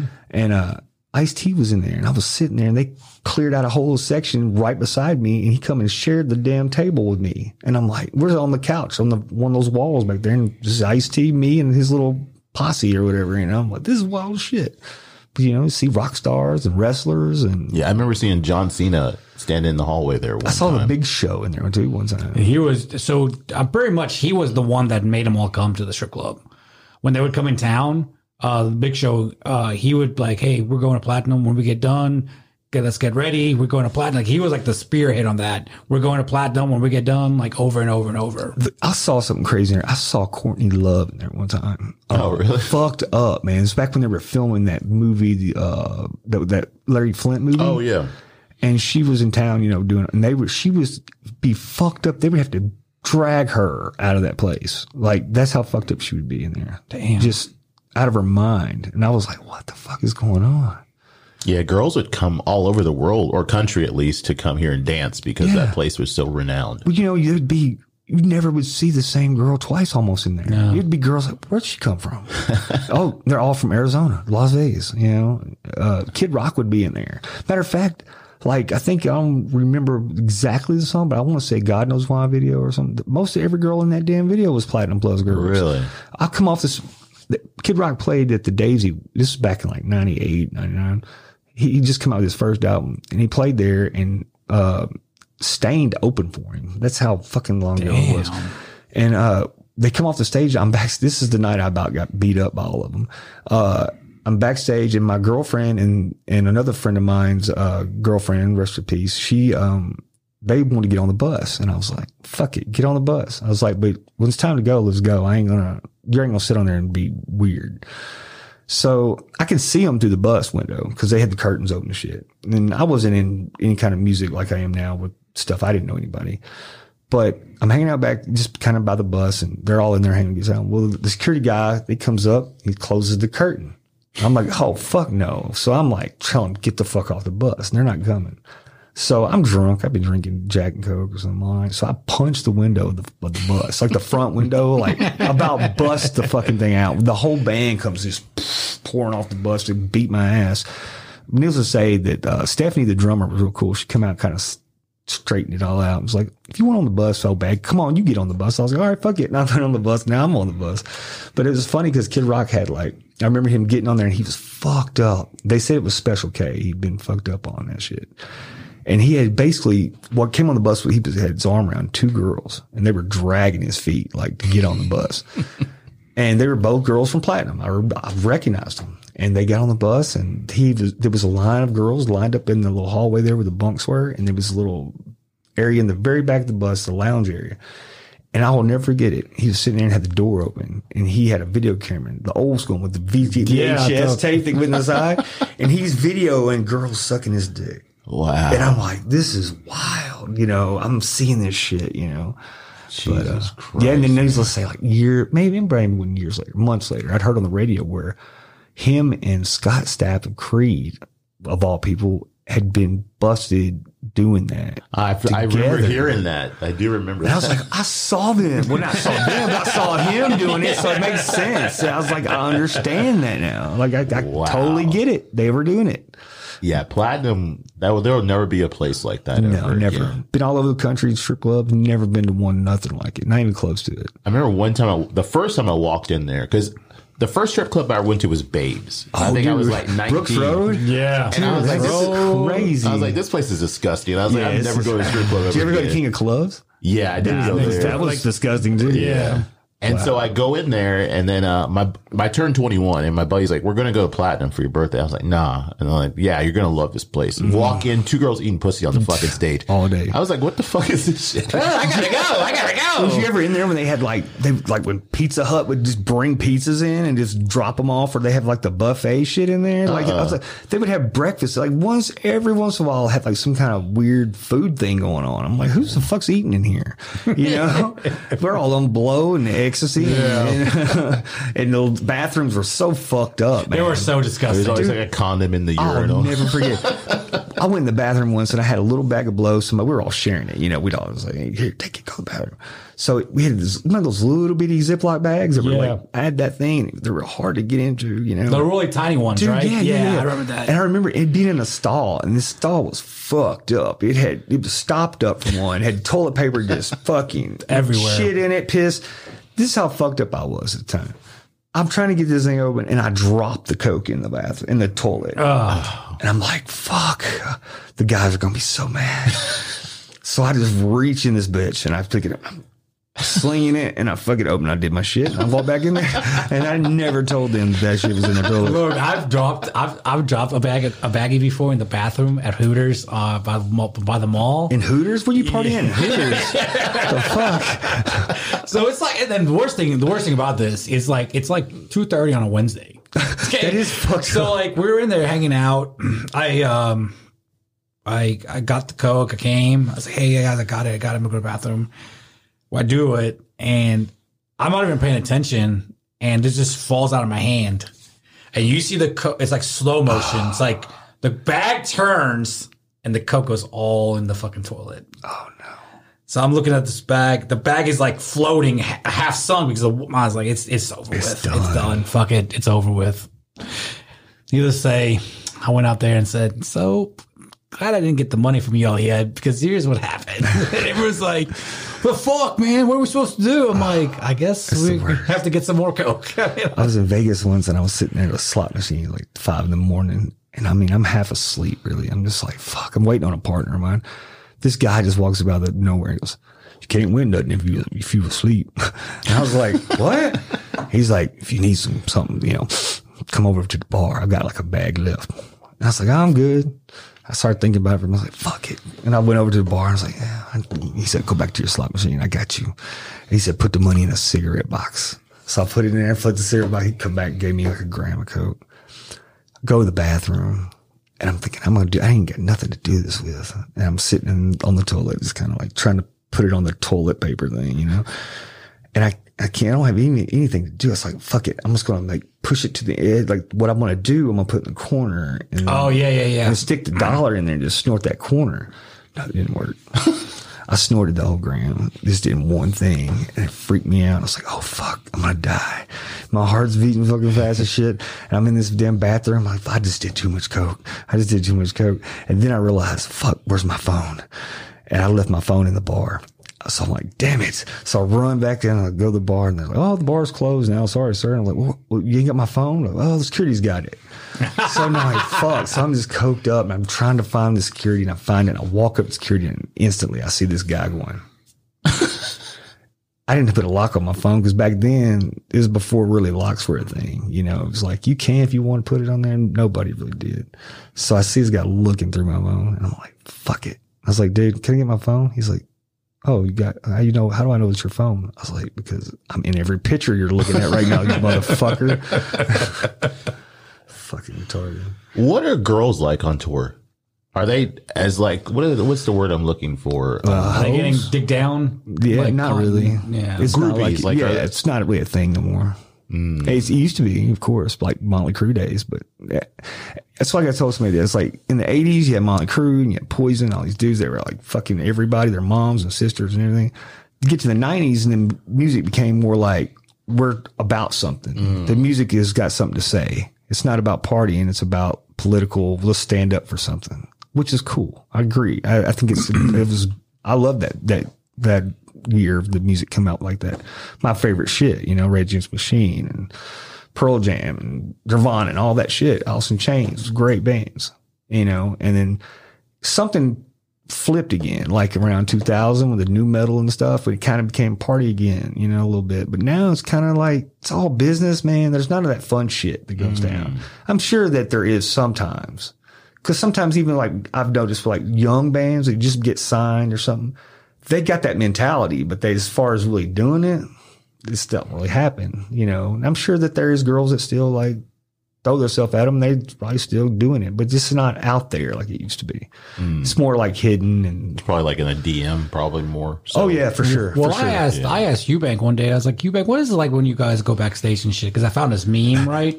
I tell you what it's like. It's like one guy's stringing his guitar, one guy's FaceTiming with his girlfriend, one guy's taking a nap. That's what it is. That is exactly. I was like, dude, is this is this meme pretty accurate? He's like, it is one hundred percent accurate. It was like, what are the bands doing backstage now in today's music? And it was like there, it was like a picture of security standing there, and then like five guys just like two of them had guitars in Jerking their- off. Yeah, they had guitars in their hand and shit like that. Yeah, It's it's it's so funny because it's like the biggest thing that we say on tour is like, hurry up and wait. That's what you do on tour. You get you get to a you're at one venue, you get on a bus, you got to hurry up, hurry up, get there. Got to be there. Got to hurry up and get there so you can set up for the next show. But then you get there and you're just sitting there waiting. You wait and you wait and you wait and you wait. And you're like, fuck, you're so bored. You go, you get up, you walk around the venue five five thousand times. You go to catering five hundred times. You go to uh you just walk around like the neighborhood, you know, if you can, if it's a good area, like if you're in San Antonio, you might walk the river walk or something. Yeah. You just get doing something to bide the time until the show starts. It's fucking boring. It, everybody wants. I have so many friends like, oh man, uh, the show's coming. Can you get me backstage? I was like, for what? There ain't shit going on back there. You want to see? You'll be bored to death. Yeah. You'll be actually your the fantasy you have about backstage will be crushed if you go back there. And it's like you will have way better time in that crowd watching the show than you will be backstage or even side stage watching it. It's uh, too many rules, too much shit going on nowadays. You know, there's it's nothing like it used to be. It's it's boring. It truly is. It seems like the music industry fucks with people too. Because I was listening to Jelly Roll on Joe Rogan, and he was talking about there's like popular country stars who are basically in debt to these music people. Dude, rap artists, all dude, you have no clue. These rappers, you know how much they're capping? Dude, they're like fucking. They ain't true. This shit ain't real. They ain't got all this jewelry. They ain't got these cars. They ain't got these houses. It's all rented, leased, fucking shit. Hmm. They they aren't making any money. And I mean, with streaming, you're barely making shit. And then, you know, uh, unless merch is about where you make your money. And that's only if you don't have like 360 deals where they're, they're taking half the shit. I, we were lucky with our shit when I was signed back in 2007 because our record label actually went bankrupt. So that made them null and void their contracts. We got all keep all of our shit. That was actually was amazing. 'cause we had spent all this money on recording an album. We owed them probably like thirty five thousand dollars. We didn't owe them shit no more you know, because they went bankrupt. They they went on their contract on us, and so you know we got to keep all of our merch and shit. So, but merch is where most of these bands even get the money for gas to get to the next town. You ain't got shit, and like nowadays, if I go on a tour, the first thing I ask is, is there catering? Because I don't, you know, I know I'm not going to make much money, but at least I'm going to get fed every night. You know, if there's catering, and that's with like bigger tours, like like I know when we went out with like uh, with the Devour the Day, they always would go out with bigger bands like Skillet or somebody that bands that sell out every fucking night. You think Skillet sells? Hell yeah, these dudes are these Christian band. They'll sell out every fucking venue, everyone. Whenever hmm. bands that you think are huge, bigger, larger, larger, ain't selling out. and they're got lines around the damn block to buy their damn t-shirts. It's wild, man, how it, how it works. And but you know that's how we would do it. It's the money that merch made is what would get us to where we need to be is most time. So do you think it's going to be like a collective thing where everybody's like, we're just not going to put our music on there or we're not going to give you the power? Because I know you're in a contract, but it's like you still have to have the product from the person. I think everybody's going to just be independent before it's all said and done. Like, I mean, Dolph did it great, you know, when he was doing it. I mean, I've done stuff for him when he was alive, and uh, he's just, he had it going on. He knew what he was doing. Like, he, I'm going to tell you another person, genius, fucking genius, Muck Sticky. Dude's from right here in Memphis. He's been doing this shit before anybody did it, as far as being independent. This dude was like, he's going to the Cannabis Cup in Amsterdam. He wasn't on no label.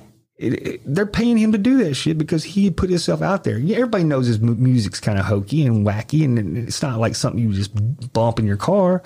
But the, it, it it was popular with these younger kids because it smoked weed and shit. I mean, it, it blew the fuck up. Yeah, I And- saw and it went viral on TikTok. yeah, and he knew what he how to market that shit. He's Yeah. a genius. I mean, you're talking about a guy that was in had already graduated college before he was in like 16 years old.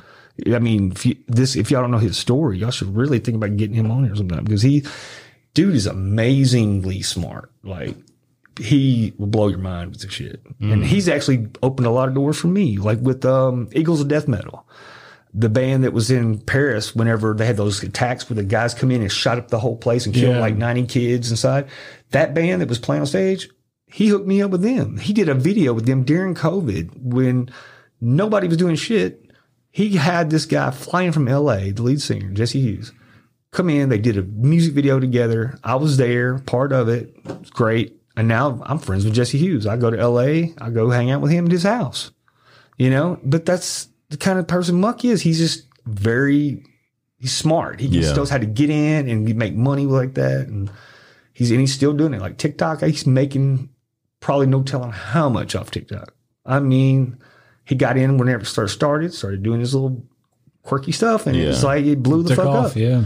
you know and you know he's he's been around forever so a lot of guys i know that a lot of musicians around here probably have made fun of him for being what he is but you can't make fun of the dude whenever he's doing way more than you're doing Yeah. and been doing it consistently and for years and years and years and living where he lives on a beach in a fucking beach house and never had a job so that tells you right there he's doing something I saw something one day. It said, "It's only corny until it pops off," that's right that's exactly right and all it takes is one.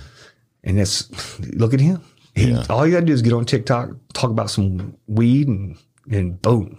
What's know, the guy's name that blew up during COVID? Uh, he he's it's funny. He's funny as shit. He plays the Oh, yeah. piano. Oh, he was Mark like a lawyer. Gilbert, was he yeah, like a lawyer or something something? like that, yeah. Didn't even do any of that shit. He just started doing it. Now Yeah. he's fucking huge. Yeah. I think his shit's goofy, but hey, you know, whatever.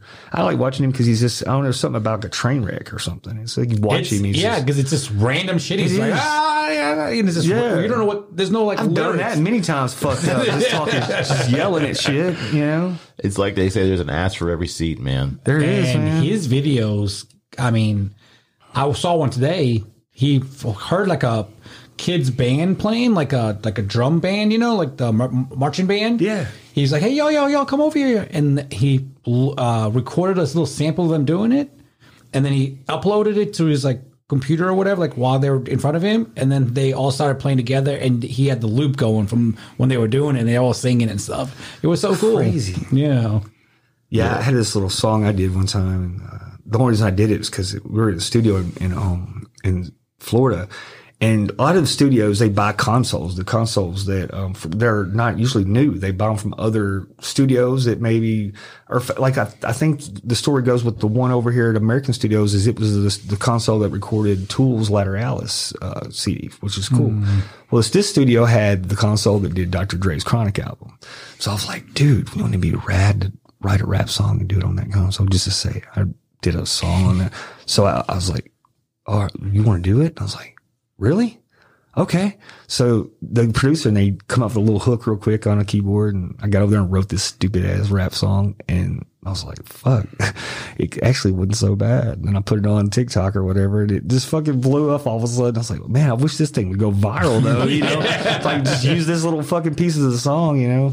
But uh, I saw a kid bought a house. He was able to buy a house because the, it was during the pandemic, and he had that on board in the house board so, uh, little thing that went viral, and I guess he got paid off it Yeah. enough to buy a house. yeah, I keep hoping my shit would do that because I, I even had a little alter ego. My rap name was Jesus Christ.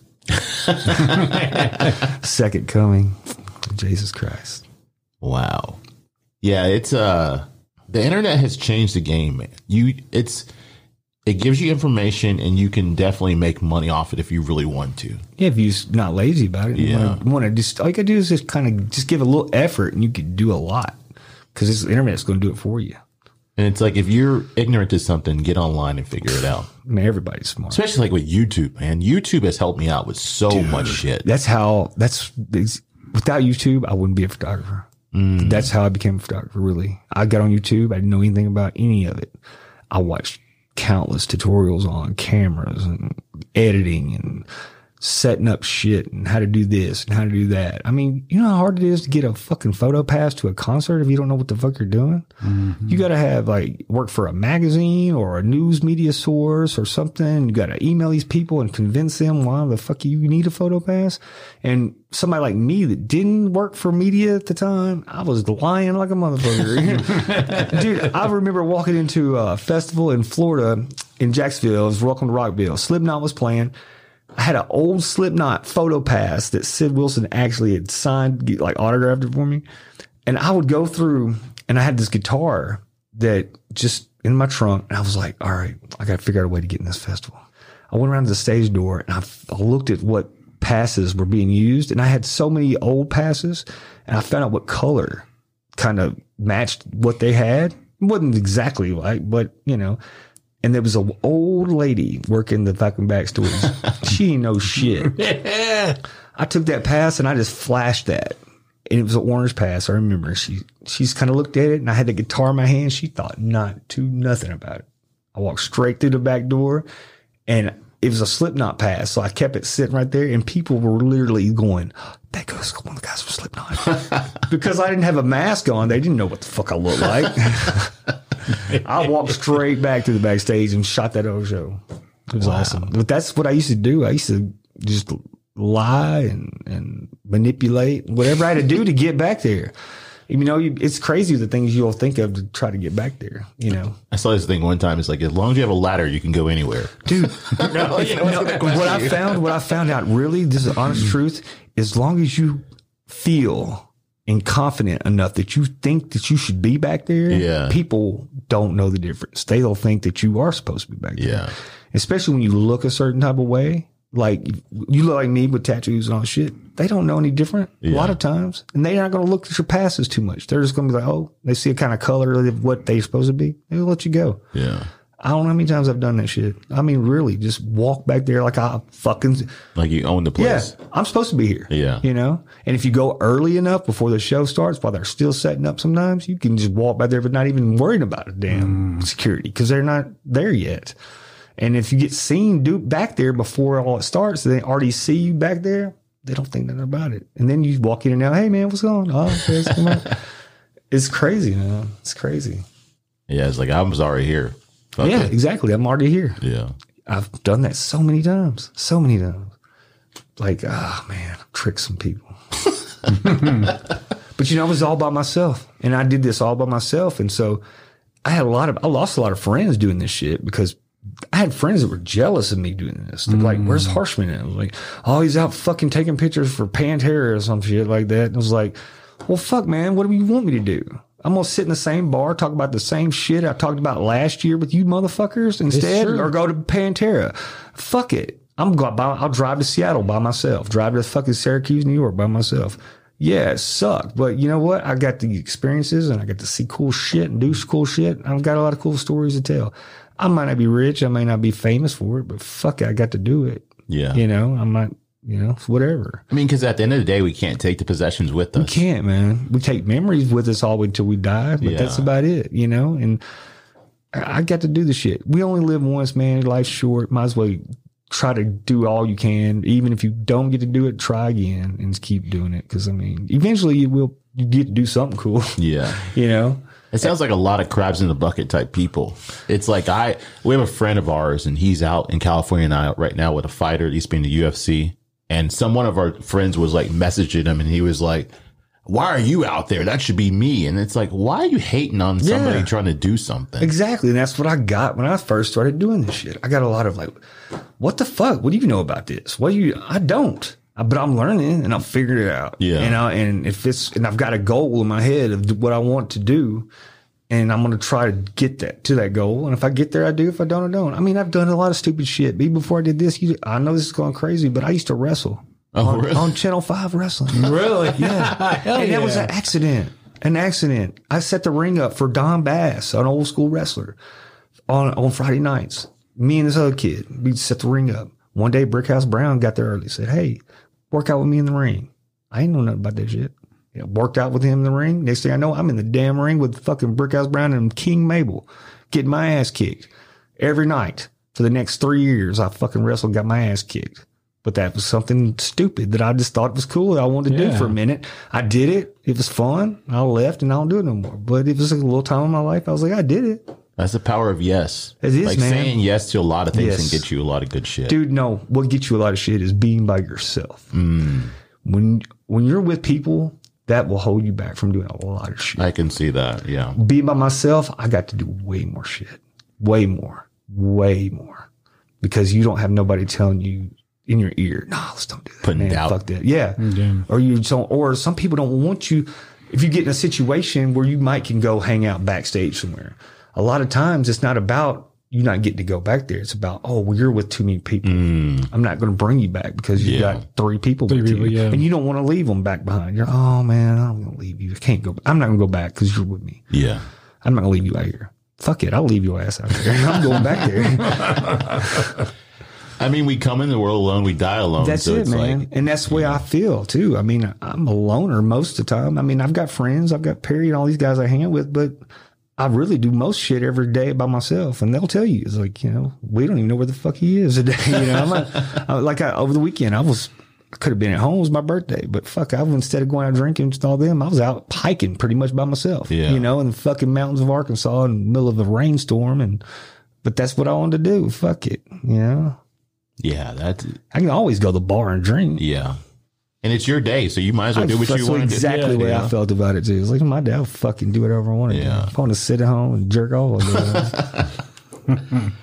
Oh, man. But You, fuck 'em old. you've lived a life for real, man. I try, man. I always I had this the quote by Jimi Hendrix, and this is what stayed with me my whole life. No shit, is I don't want to die until I know I've yet lived, and so I always kind of remembered that in my head. And that's, that's what I done, good. and that's what I do. I just do what I feel like I want to do, and I don't let nobody tell me no because you're not gonna hold me back, man. I'm not. Because if I want to fucking jump off the fucking Mississippi River Bridge, I fucking will. And I'll be, it'll be fun as fuck too. Yeah. You know, I might get killed. but for that time being, it's going to be fun as fuck, you know? If I can find a way of not dying, I will. But I'm just going to do it, you know? You only live once, man. So, what are some of your future plans? Um, man, these days I just kind of live by the seat of my pants. I just kind of go and do because I've done so much already. I feel that it's like really there, there's little things I want to do that like it won't matter to people. Like when it's not even exciting shit, but it's like just like I was saying, like with the uh, Robert Johnson thing. I want to go mm. down. I want to do that shit. Just it's stupid, but I just want to like photograph. I, I, I'm into history shit big time, like music history or whatever. I got excites me to go do something like that. Or because you know he's buried in three different graveyards, which there's only one that he's actually buried in. But just shit like that to go find the real one. You know, Yeah, it's like investigative music history. Go where Lynyrd Skynyrd's plane crashed and just find a piece of the plane, take it home. with you You know, shit Yeah. like that. It's just stupid shit. But shit that I've always wanted to do, just never have got around to it. But I'm gonna do it soon. I just gotta figure it out and do it. Probably mostly 'cause I've been lazy here lately, but um, yeah, you know, I, just, I do want to put out a book one day of a bunch of shit that I've never showed people. It'd be kind of cool. What was your life like during COVID? Like when all the stuff with touring was shut down? Dude, COVID fucked me up because tours stopped. So what I did, um, I actually I went to I went to work for Southern Thunder, started selling motorcycles okay. because it was actually a, a place that stayed open during COVID and did fucking great, which was crazy because everybody was getting those like twenty five hour checks, you know. So everybody was coming in buying motorcycles. What's the best way to be like social distancing but on a fucking bike? Yeah. Yeah. You know? So I was making like fucking six, seven grand checks every two weeks, you know, selling these fucking motorcycles. And then that shit ended kind of, you know, it's kind of, they got bought out by another dude and they were getting rid of I saw, since I was low man on the pole, I was fucking gone. And so, but that was cool. And then I Ubered for a little while. And that's a whole nother thing that I would get into. Uh, but I can't really talk about some of it because it's, uh, it's still ongoing with some shit. And, uh, but I will say I had some interesting things going on with Uber. Um, Halloween, especially on one year I, of 2020, this girl was from Nashville and she uh, come down to Memphis to party, I guess, was on Beale Street and she was with some friends and somebody roofied her. What the fuck? And so I'm leaving. It's like two in the morning. I was like, ah, I think I'm gonna call it a night. I've been Ubering on it because I was one of those guys that Ubered at nighttime, all night long. It was more dangerous, but it's more exciting shit, you know, going down. So I was headed home and I get this fucking call and I was like, all right, I guess I'll take it. It was on Second Street, but it was like North Second, way the fuck up past the pyramid up there. Oh yeah. Not like the greatest neighborhood at all. Yeah. And this, I get a phone call and it's from, uh, the guy that got the Uber, but it's for a girl. He goes, man, I'm in Nashville and this is, I'm the one getting the Uber for my friend. But thing is, is I don't know where she's at. I was like, what do you mean, dude? I was like, I'm not, that's like way past my like job description. I'm not here searching for like, where's Waldo here? And she, he's like, dude, I promise you, I will give you extra money, but you got to find my friend. She's, she's, something's happened to her. I was like, all right, I'll, I'll tell you what, I'll do like a once over drive through thing. If I see her, I see her. If I don't, I'm sorry, bro. So I'm driving and he says, he got her on the phone. He's like, he's on the phone with me. He's on the phone with her. And he's like, she sees a railroad track. I said, all right, I just see, I saw a railroad track. I just went over it. He said, turn around, go back. I go back. And I said, well, tell her to get her phone if she can and put the light on so I can see. Well, I'll see her. And all of a sudden I did. And she's uh, in this like warehouse and there's a fucking big fence around it, barbed wire and shit all around. It's like, how the fuck she get in there? He's like, I don't know. And I'm looking for like an entryway, Yeah. like where she drove through it. And cause she had to drove through it and she had drove her car off into a, uh, one of those concrete, um, like, sto- like drainage ditches, the big ones. You can see her headlights kind of sticking out of the ditch. But she was fine, but she was like in a mini skirt and high heels and all this. And she sees me. And I said, okay, I see her. Tell her to walk toward me. And she sees me and starts fucking bawling and screaming. And I'm like, tell her to shut the fuck up. I was like, we're in the worst neighborhood. I know exactly what you're talking about. Yeah. I said, we're either going to get fucking killed or the cops are going to come arrest me for thinking I done some weird shit to this girl. And she gets to the gate. And now I'm thinking, how am I going to get her over this fucking fence? And we're right here where the gate is, but there's got a chain around it, you know, and all this. I said, all right, this is what you're going to do. Take your shoes off, throw your bag over, throw your shoes over. I was like, you're going to climb up to at least halfway up. I'm going to pull the gate apart. And you're going to crawl over and then I'll carry you up the damn hill that we're on. She's like, I don't have any underwear on. I said, listen, lady, you want out of this shit or not? I've seen pussy before. Get the fuck out. I was like, you already got me doing shit I don't want to do. So she does all this. I put her on my shoulder, take her up. I get her out there and she come to find out she was a nursing student. So she would have gotten kicked out of nursing school if she would have got probably caught. you Yeah. know? And I got her out there, took her somewhere way out in Germantown. Dude cash at me like 200 bucks for doing it. And I was like, well, that's cool. You know, and I helped her out, but I don't know how the fuck she got her car out. I was like, that's not my problem. The fuck? Yeah. I had another dude one time. I pulled up at Hickory Hill and something. It's like two in the morning. Something like that. This everything happens at two in the morning. and I pull up this guy standing in the middle of a parking lot apartment complex. Fucked up. He's like, it's me, it's me, it's me. He jumps right in the front seat, which is like, what the fuck, dude? Get in the back. So I don't say nothing because this is kind of Hickory Hill. I'm like, eh, I don't want to make nobody mad and get shot or robbed. But so, but I carry a 40 caliber under my leg anyway, so I ain't worried about it. And, uh, he gets in and the first thing he does is turn my radio up. Full blast. I mean, loud as fuck, dude. I'm like, whoa, whoa, whoa, whoa, chill out, bro. Oh, my bad, my bad, bad, bad. So we going down the street and all of a sudden I hear, I look over and I'm like, are you doing cocaine in my car? And he goes, oh, yeah, dude, you, you want some? I was like, no, I'm good. I'm good. get to the red. Now, this is what's fucking funny. We get to the red light and there's, you know, bums will stand out there and they're like, give me some money and shit. Well, there's a guy and he's like cross on the other intersection. He's like walking to trying to get some money from a car. The dude rolls window down. And he goes, Hey man, come here.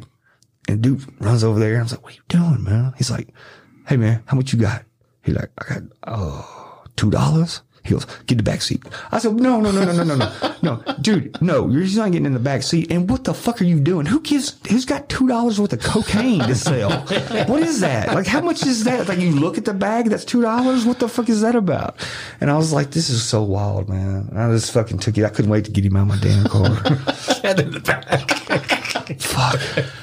God, that's that's got to be a wild job, man. Dude, I, I always thought it would be cool to have a podcast of just interviewing Uber drivers and their wildest because you know everybody in this city's got a story. Oh, for sure. because. I've had tons of them from just Ubering, just like wow, like I'm not alive from that shit. I think I always said the worst, the most dangerous job in Memphis is Uber driver.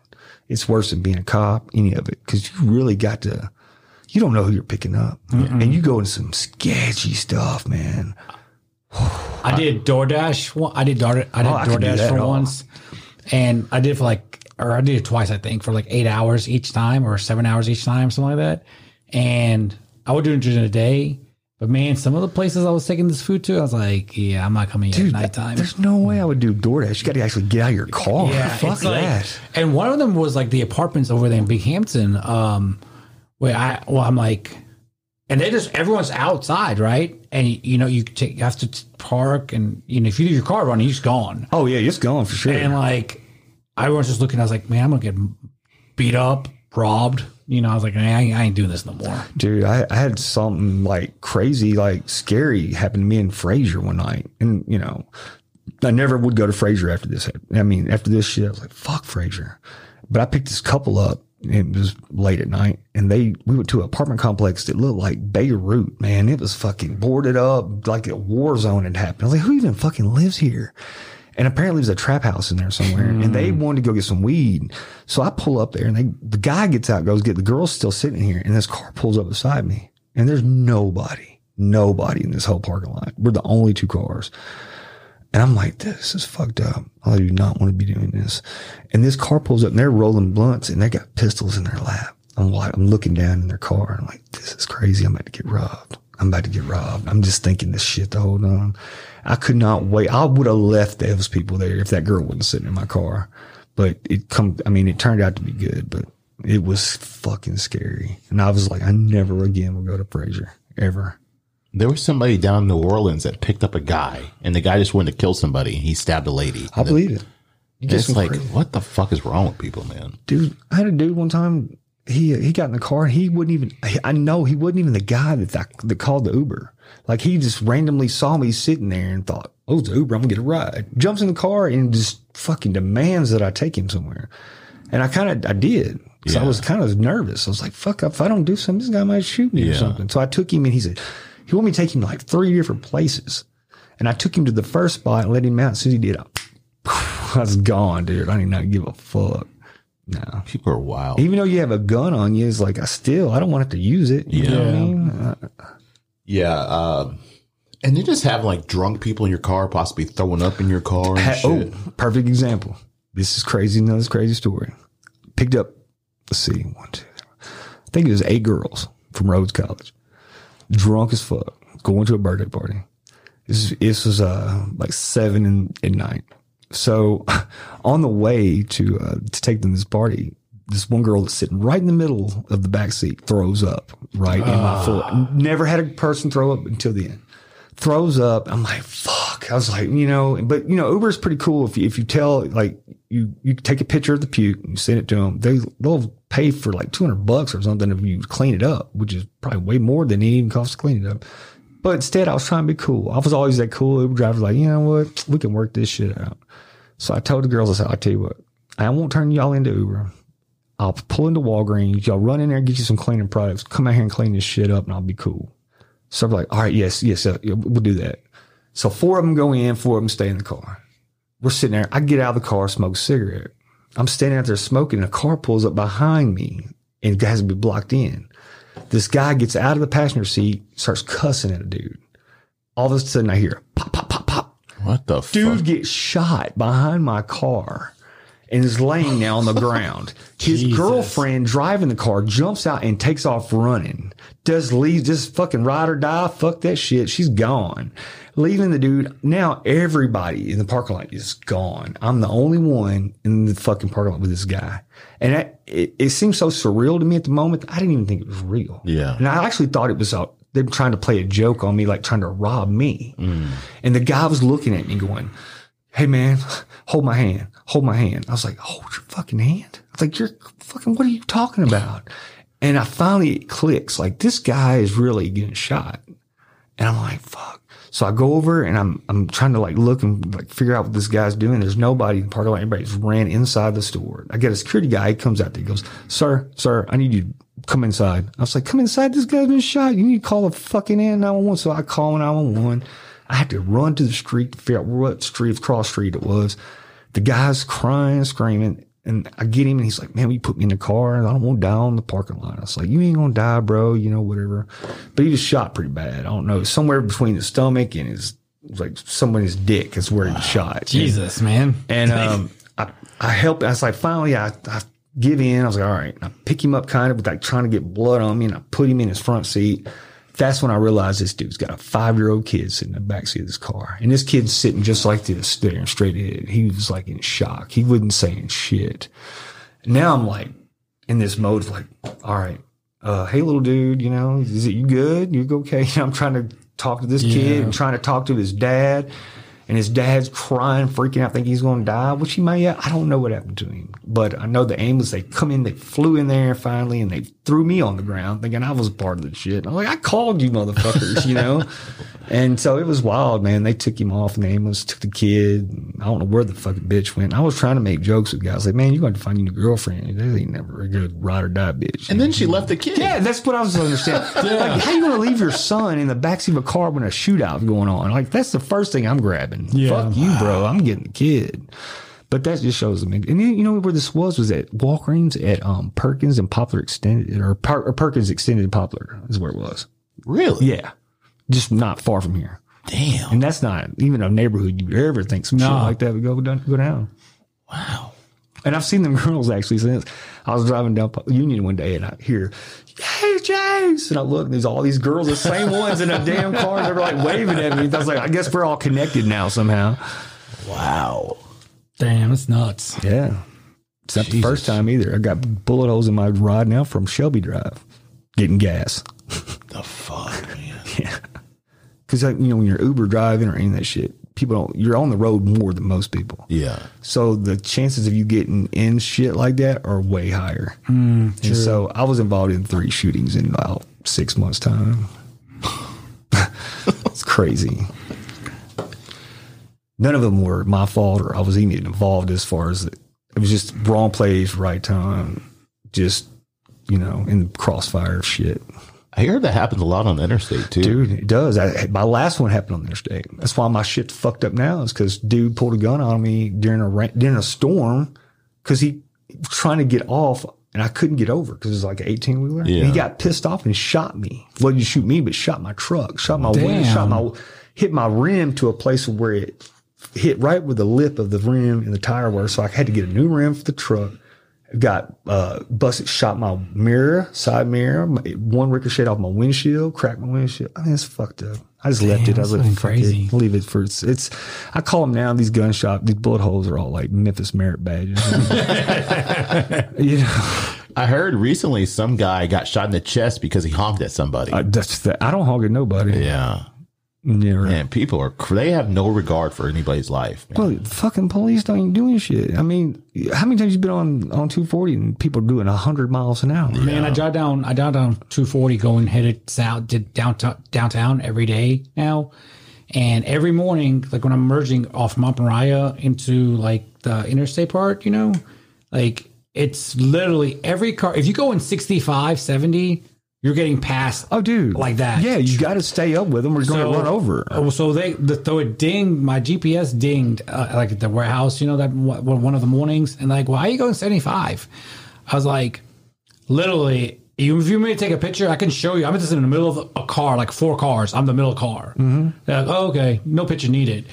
And then they understood that everyone's going like 75, 80 miles an hour. Like, dude, and then like, dude, on all these like Altima, not Altima, you know, Infinitis and shit, Yeah. just zooming past Flying. us. Mustangs, I mean, all morning Have, have y'all been involved in any of those things where you're at a red light and people start doing the donut shit? Uh, I've, I was like further back, so it really wasn't like, but I, I could see people doing donuts. I had that happen to me the other day at a Union at the gas station. I'm at the red light. Dude pulls out in a Mustang just right in front of us. And I was like, God, you know, it's like the best thing I think a person in Memphis could have in their car these days is a, um, one of those, uh, dash cams. Honestly, because I mean, if anything happens, you got that and it's going to show what happened to you or what. Yeah. Because I mean, that's what's going to save your ass nowadays, I think.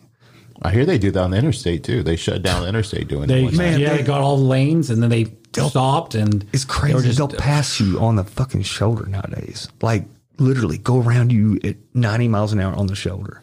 Well, I don't know, like, but I was I was at the traffic light the other day, and one of our one of our trucks was there, and the truck just kept on going. Yeah, that's they will not stop. I'm like, When that light turns green, you better give it about three seconds, yeah. and then you can go because there's going to be somebody coming through that red mm-hmm. light. That's a that is a given.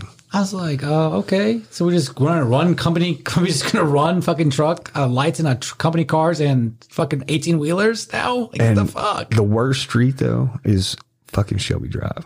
Get on Shelby Drive from uh, from 55 to about past the airport to like Tchulahoma. Fucking racetrack, bro. It is a racetrack. I do a lot of shit out there with a group of people that I'm not going to mention on the show because they don't want probably to be mentioned, but uh, it's wild out there. It's it is like Wild Wild West on Shelby Drive. I mean, it is insane. And the wrecks out on Shelby Drive, they're not anything minor. You're getting Oh yeah, you're getting crushed. there's people you're gonna die in if you're getting a wreck out there. It's like Autobahn. Oh shit. I didn't. I wonder what the answer is to this. I know, like being young, Military, bring them in, let's fucking just start wiping people out. being young, you do a lot of stupid shit. But there's got to be a point where you want to live too, though, because they're doing shit that could wreck their lives, also, not just somebody else's. yeah. but they're wrecking people's lives. Like the other day, all right, Shelby Drive and Air, and Air uh, Shelby and uh, Air the Airways. Fucking somebody gets in a wreck right there, middle of the day. I mean, middle of the day. The cops show up. They have a shootout right there because the guy had a wreck in somebody else. I mean, a shootout. I got a video of it. Of it's insane. Damn. And I'm just like, what do you do? I mean, there's nothing you can do but have a gun on you and hope to God you don't get pulled over and you have to go to jail because you just got it in your car, you know, protect yourself. Yeah. And that's what I worry about because I mean, I don't have any kind of like re- concealed weapons thing or nothing. But I mean, what do you do? I'd rather go to jail, I guess, and get killed because Yeah. of some stupid shit that somebody else done or you just being at a red light. Or being hit by a stray bullet or something like that. Dude, when I get gas now, my head is on swivel a whole time. I have PTSD from that shit. You know, it's and I hate that. It sucks. You know, go to other cities, it's that's not nothing like this at all. No. And they have more people that live there. Dude, they say like Baltimore is fucking horrible, but I was in Baltimore on tour twice. I walked around, I didn't feel not as strange as I feel here in my own city. You know, it's like scary shit. Yeah, it's like in the last like 15 years, it's just gone kind of downhill progressively. And it's like they want to do better here, but it's just like they're trying to bring shit, but then they can't curb the crime and all of their I don't nonsense. know why happen. they can't though. It's like I think that you, you ever think that maybe the shit's just gone on too far, and that they, now that they tried to even stop it, it would just be like whatever, you know, like Like I always say, like if I was the mayor of the city, I'd be really upset or disappointed in myself. That's on my resume that the city went to shit under my watch. right, right. So hopefully, I know they got a new mayor race coming up this year. Um, so maybe November? somebody, Is that the one? Or yeah. somebody will do something. Well, you know, Giuliani cleaned up New York like that when it was all wild and crazy. So, you know, maybe this would have taken somebody like that to come in and be like, you know, we're just going to have to shut shit down and do it like this. And that was, everybody's going to hate it probably for a while because it's just going to take away a bunch of shit. But it may, well, that's going to have to do to clean it up. yeah, you got to have law and order, man. And that's what we don't have. Yeah. We don't have that. I mean, at all. But you know, they're going to if they do arrest them, they're out of jail in fucking ten minutes. I've heard that happening too. That's so crazy, man. Yeah. And I, I don't know. I just there's a lot. I think because I have like the next door apps and I always see people posting about Yeah. or Citizen app. You know, it's just like people are just sick and tired of the nonsense that's going on. And I know it happens in other places and it's kind of new here where we're at and everybody like it thinks it's just here, but then, you know, those crimes all happen, especially since the pandemic. But it, that doesn't make it right though. It doesn't. It doesn't make it right, and it's sad because I feel bad for even letting my kids get grow up in this shit. I do. I'm like, man, who would want a kid right now? Because I wouldn't want my kid to be subject to all this bullshit. No, no. I mean, it's sad. Like I remember when we were kids, we could we take our bikes and drive for miles and not come home till fucking day the, uh, the dark as fuck outside, and our parents would never worry about it because we wouldn't have to worry about sex trafficking and Yeah. and bullshit. But you know, it's even that shit. You know, when that shit was a thing, like first come out, you think sex trafficking of like little kids and shit. But no, they're kidnapping adults and doing this Yeah. shit. You know, that's crazy. Yeah. I don't know, man. I, we need the reset. Come on, the flood. You do. Wipe You us do. away. We're the black hole, Like you man. just Suck said about, in. it's like you said about the bikes, riding the bikes around. You Yeah, know, yeah. I saw a picture or a meme the, uh, yesterday, and I think I saved. it. I haven't shared it yet. Our parents really have no idea how far we rode our bikes every day. Dude, they didn't. Like we used to go from my apartment complex in uh, Germantown all the way to the Hickory Ridge Mall. Oh yeah. Like it was like I don't know, like eight miles or something. yeah. Like you know, and then one time we rode from our apartments all the way downtown. Dude, we, if our parents, I lived in the country, so the worst thing we used to do was we'd swim in the Mississippi River, which there's no fucking way I'd do that now. But I don't know why we did it then. We were just crazy. we just fucking swam in the river, you know? And there was always that one kid that would end up drowning and find him a week later at the dam stuck under it or something, you know? But we didn't think shit about it. It was just like a, that was the worst shit we had to think about Yeah. was drowning in the damn river, you know? That's what happened to Jeff Buckley. Oh yeah, it sure was. I remember that dude. I remember going down to the damn uh what's that damn a barristers, man. He'd play there on Monday nights at the damn uh, open mics down there. Play this shit. Nobody really you know, he didn't become a biggest star until he died. Just like most people like that. But he's great. He was great. Beautiful voice. Well, I know we've taken up a lot of your day. No, that's man. cool. I ain't got nothing else to do. I just got back from Arkansas, uh, mountain climbing and shit. So I was kinda I was needing some city shit anyway. You want to ask him your question? Oh, Okay, yeah. Um, so are you? Three questions actually, I guess. Yeah. So are you currently happy? What is your definition of happiness? And um, if you could go back in any moment of, of your life, when would you go back to? Oh, fuck. Happy? No, I don't think. I don't know if anybody's ever just truly happy. But I mean, I'm content. I guess. In a Yeah. way. Um, there's things I would do better. I guess, but um, but what they are really right now, I couldn't even tell you. But if I could go back, yeah, fuck yeah, I'd probably go back about. Um, I'd probably go back to around 2005 or so, kind of when shit was just kind of still. I don't know. Cause I I don't, I wouldn't want to go back to when I was a kid, and I wouldn't want to go back to my twenties, maybe Yeah. my thirties, where I've kind of know more, but you know, still got a lot of growing shit to do. Cause I can change a lot of shit and do things differently, and maybe put me in different positions or whatever. Mm, okay. But, but like you know, but now I'm just at a point. I'm just getting old. you know, when your hair is gray and shit, and, and at least it's not just falling out like some people's, but. Better to hang on to the gray than let it fall on out. Yeah, for sure. I saw this thing. It said, "You're." Let me. I don't want to butcher it, but it was basically talking about like your point in life right now is the best part of your life right now. you know, I- and probably so. It's just like uh, people say, man, this world sucks, blah, blah, blah. But I mean, really, we're living in the best time of our life, you know, because we, with technology and everything, just think of having to live back in the days with not having electricity Yeah. and shit. I mean, yeah, it was probably easier life, or what, but it was probably hardest ever because you'd have to figure, have to go kill your food. And dude, can you imagine having to go kill what you eat that night? And then And worrying about like spoiling. dude, and, and storing up food for the winter. Yeah. you have to kill all year just for get you through winter. If not, or the yellow fever or whatever shit, that killed lots of people, man. I have a graveyard behind my house from the 1860s, Wow. and all the graves are kids. Damn. All some of them aren't, but like one year, two years old, and yellow fever and shit got them all. And that's from the six, 1860s in my backyard. That's crazy. Yeah. Yeah, this thing says 20 years from now, you give anything to be this age again, exactly this healthy, and have this time again. Go do some main character shit before it's too late. That's right. I'm I'm actually um I, I think about this a lot. It's about how, how old I am and how how I'm still really active and and um and healthy because I have a lot of friends that that aren't even here anymore. Yeah. That I've lo- my best friend I lost two months ago, Yeah. and uh, it still fucks with me.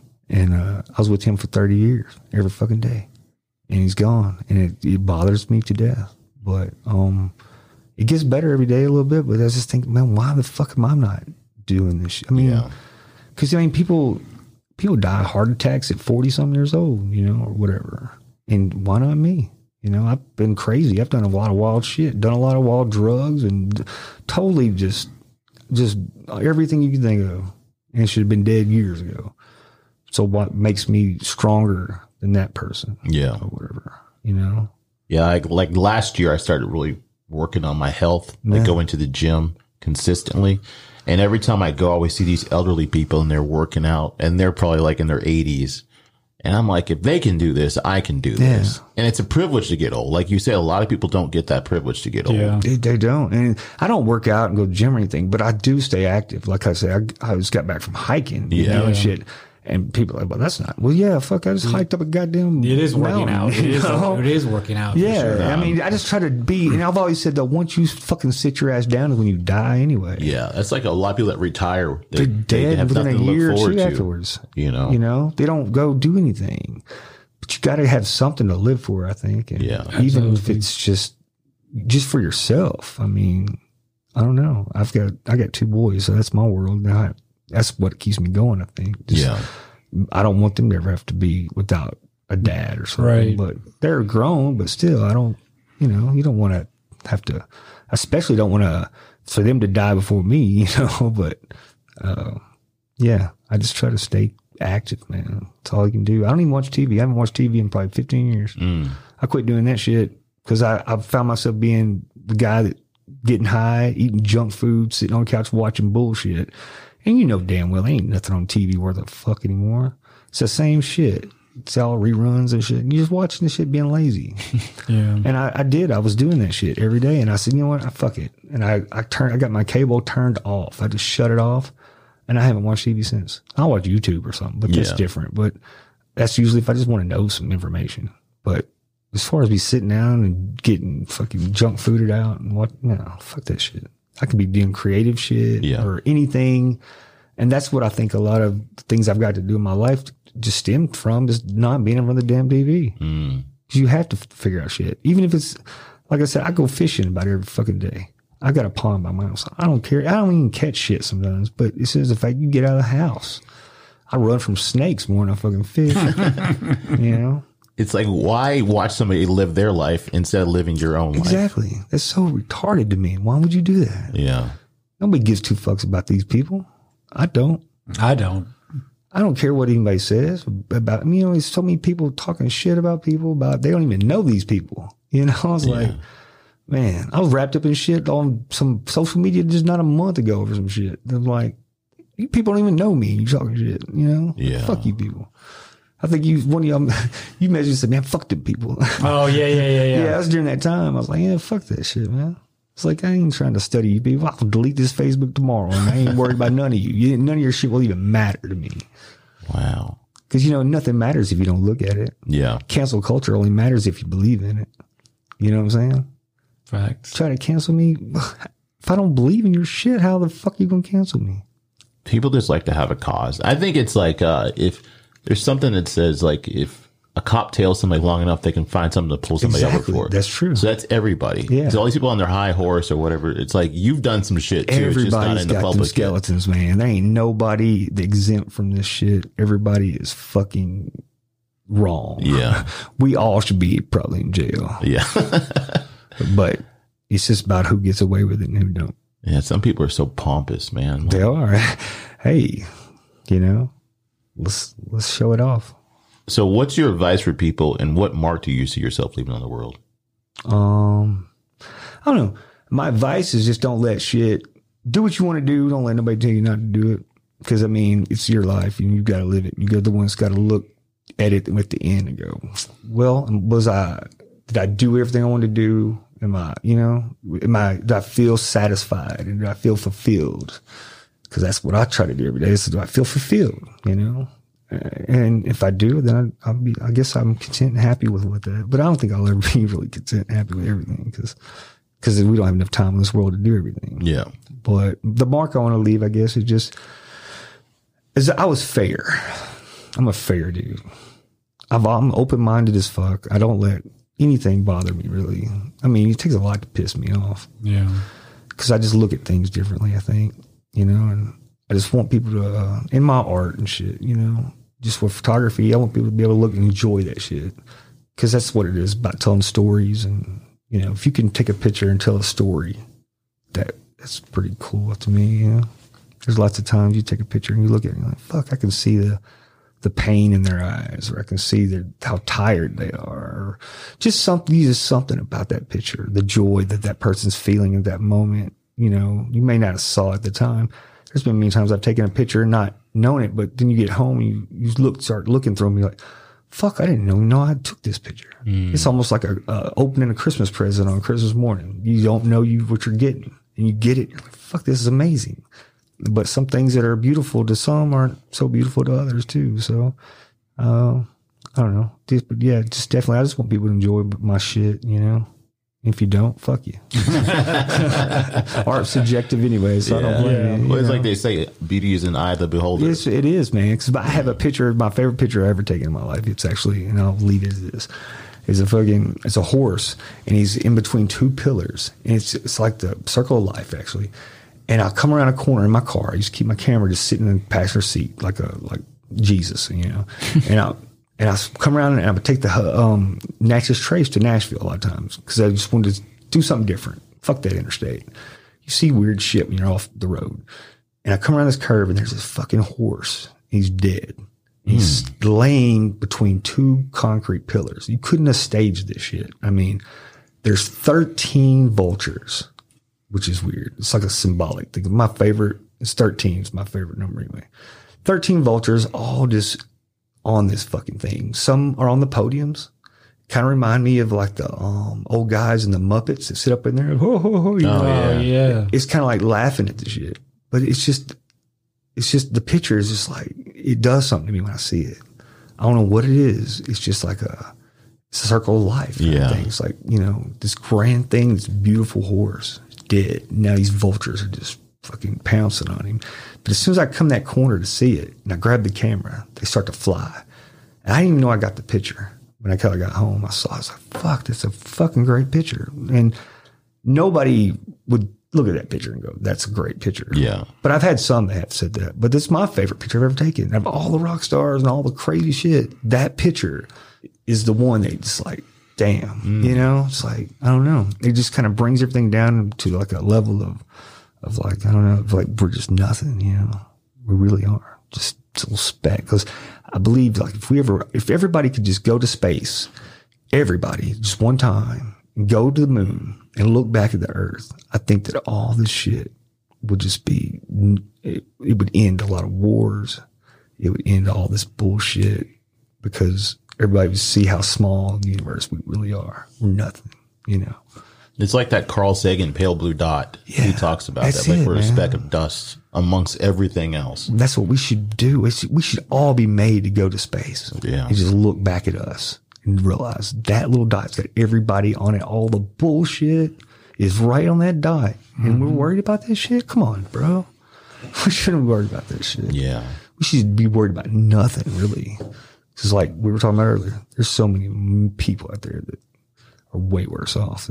Yeah. Yeah. Absolutely. we're fucking retarded to even be thinking like that. We should have our ass whooped. That should be hell. And you, you realize that you didn't live to your potential and you get to have that on repeat. yeah. Or you bickered out about some dumb shit. Yeah. Like that should be a torture for people that don't take advantage of what we're what we have. Because like I said, there's people that probably could have done something with this life, or people that are dying on their deathbed right now that wish they could be having a conversation like we're having right now. Dude, I know there is. I know there is. I mean, there's people that had plans today that didn't wake up. Fuck yeah, they did. You know, How many times have we thought that shit? Like we, you know, I don't know. I've thought that like today's a day. I might be dead today. I mean, we could be. yeah, I could walk out here right now and get hit by a car or fucking lightning strike me or I don't know. New, hey, with China and all this shit, we could all have a nuclear war tomorrow. You know what I'm saying? You never it can, know. you never Yeah. know, and that's Yeah. been bothering me actually a lot lately. So, Yeah. So where can everybody find you at? man, you know all the basic, simple, stupid places that everybody goes to every day in of their life, um, wastes all their time. Uh, Instagram, uh, just official Harshman, um, and Jase Harshman on Facebook. I, I try not to stay on Facebook too much. Um, I'm, I like Instagram the most. TikTok I'm on, but I don't. I just look at other people's shit and Snapchat and all that stuff. But I, I really social media is just not. I've gotten to where I just don't. Uh, it's not a big deal to me anymore. I'll post some pictures and that's it. You know, Yeah. Get off of it. It's just I don't know. The more I'm, more older I get, I'm just kind of like fuck this shit. It's not. I don't want to be that person just always on it. I try. Matter of fact, I was. I didn't get on my phone one time since Friday. You know how many text messages and messages I had? Holy shit! Over like sixty text messages and just Facebook. I spent more time just trying to reply to all these motherfuckers this morning. but you know how much of a of like of the stress I didn't have. Hmm. I've not. I didn't pick my phone up once. Yeah. I mean, I literally let it die, and that was it. And I turned it on this morning. And who does that shit? Nobody. Really. Nobody. Yeah. And I haven't done it in forever, but I'm gonna start doing it more often. 'Cause that shit was awesome. And that's crazy. That used to be our real reality at one time. Yeah. You know, because I remember like going out and like now, like your phone dies out. Like, what am I gonna do? But back in the day, we didn't have phones, Go so we didn't think do. anything. Go, of it. go, outside. to the- go fucking Yeah, do the payphone. something. Remember, page Dude, each other. yes. Like, Yeah. Oh man, People just you just had to guarantee your friend was going to show up. bro. You would, yeah, you literally, yeah. You had to would- believe, like, hey, Well, I wonder if John's home. I don't know. We have to go by there. Let's go by there and see. And you hope he's home. And if he wasn't, you had to go fucking search for him. Like, where is he at? Arcade? Is he at the Dairy Yeah. Queen? Is he at the, where the fuck he's at? You know? That's wild, man. It's crazy. I wish it was like that again. I just wish more people just realize that phones are evil. you know, they really are. It's it's made us such fucking dependent on. We're that's, dude. We're weak now. We're weak. It's scary. What do you think about the state of men today? What do you mean? There's no man, dude. Ma- masculinity is you know been shoved under the damn rug because everybody thinks it's wrong. Yeah. I grew up to where we got to be a man's man, dude. Like my grandfather raised me. I was not raised by my dad. So I was real old school. When kids were going doing summer breaks and shit, you think I got hell no, I was chopping cotton with Mexicans on a farm at fucking 13 years old. I'd break my hoe just to be able to walk back to go get a drink of water. That's no shit. Yeah. And that shit was hard. And uh, I never got a vacation ever. I was, when school was out, I was on the farm. Yeah. And kids don't know none of that shit. If they would have to do that shit, they would fucking jump in the river and kill themselves probably. 'cause They would, I can't take it. But yeah, that's that was the reality back then. We, I, I rode my bike everywhere. I had a 22 rifle on my damn bike like a damn four wheeler. You know, I was like running Yeah. around shooting shit, catching crawfish, and and whatever I did. You know, and catching snakes, put them in my pocket. You know, nowadays uh, guys aren't they ain't doing none of that shit. I don't think a guy would know even how to put a worm on a hook. You know what I mean? Yeah. There's a lot of weak people, man. You know, you shake your hand, guys are like, you know, Yeah. and the, and their hands are so soft like a baby's booty.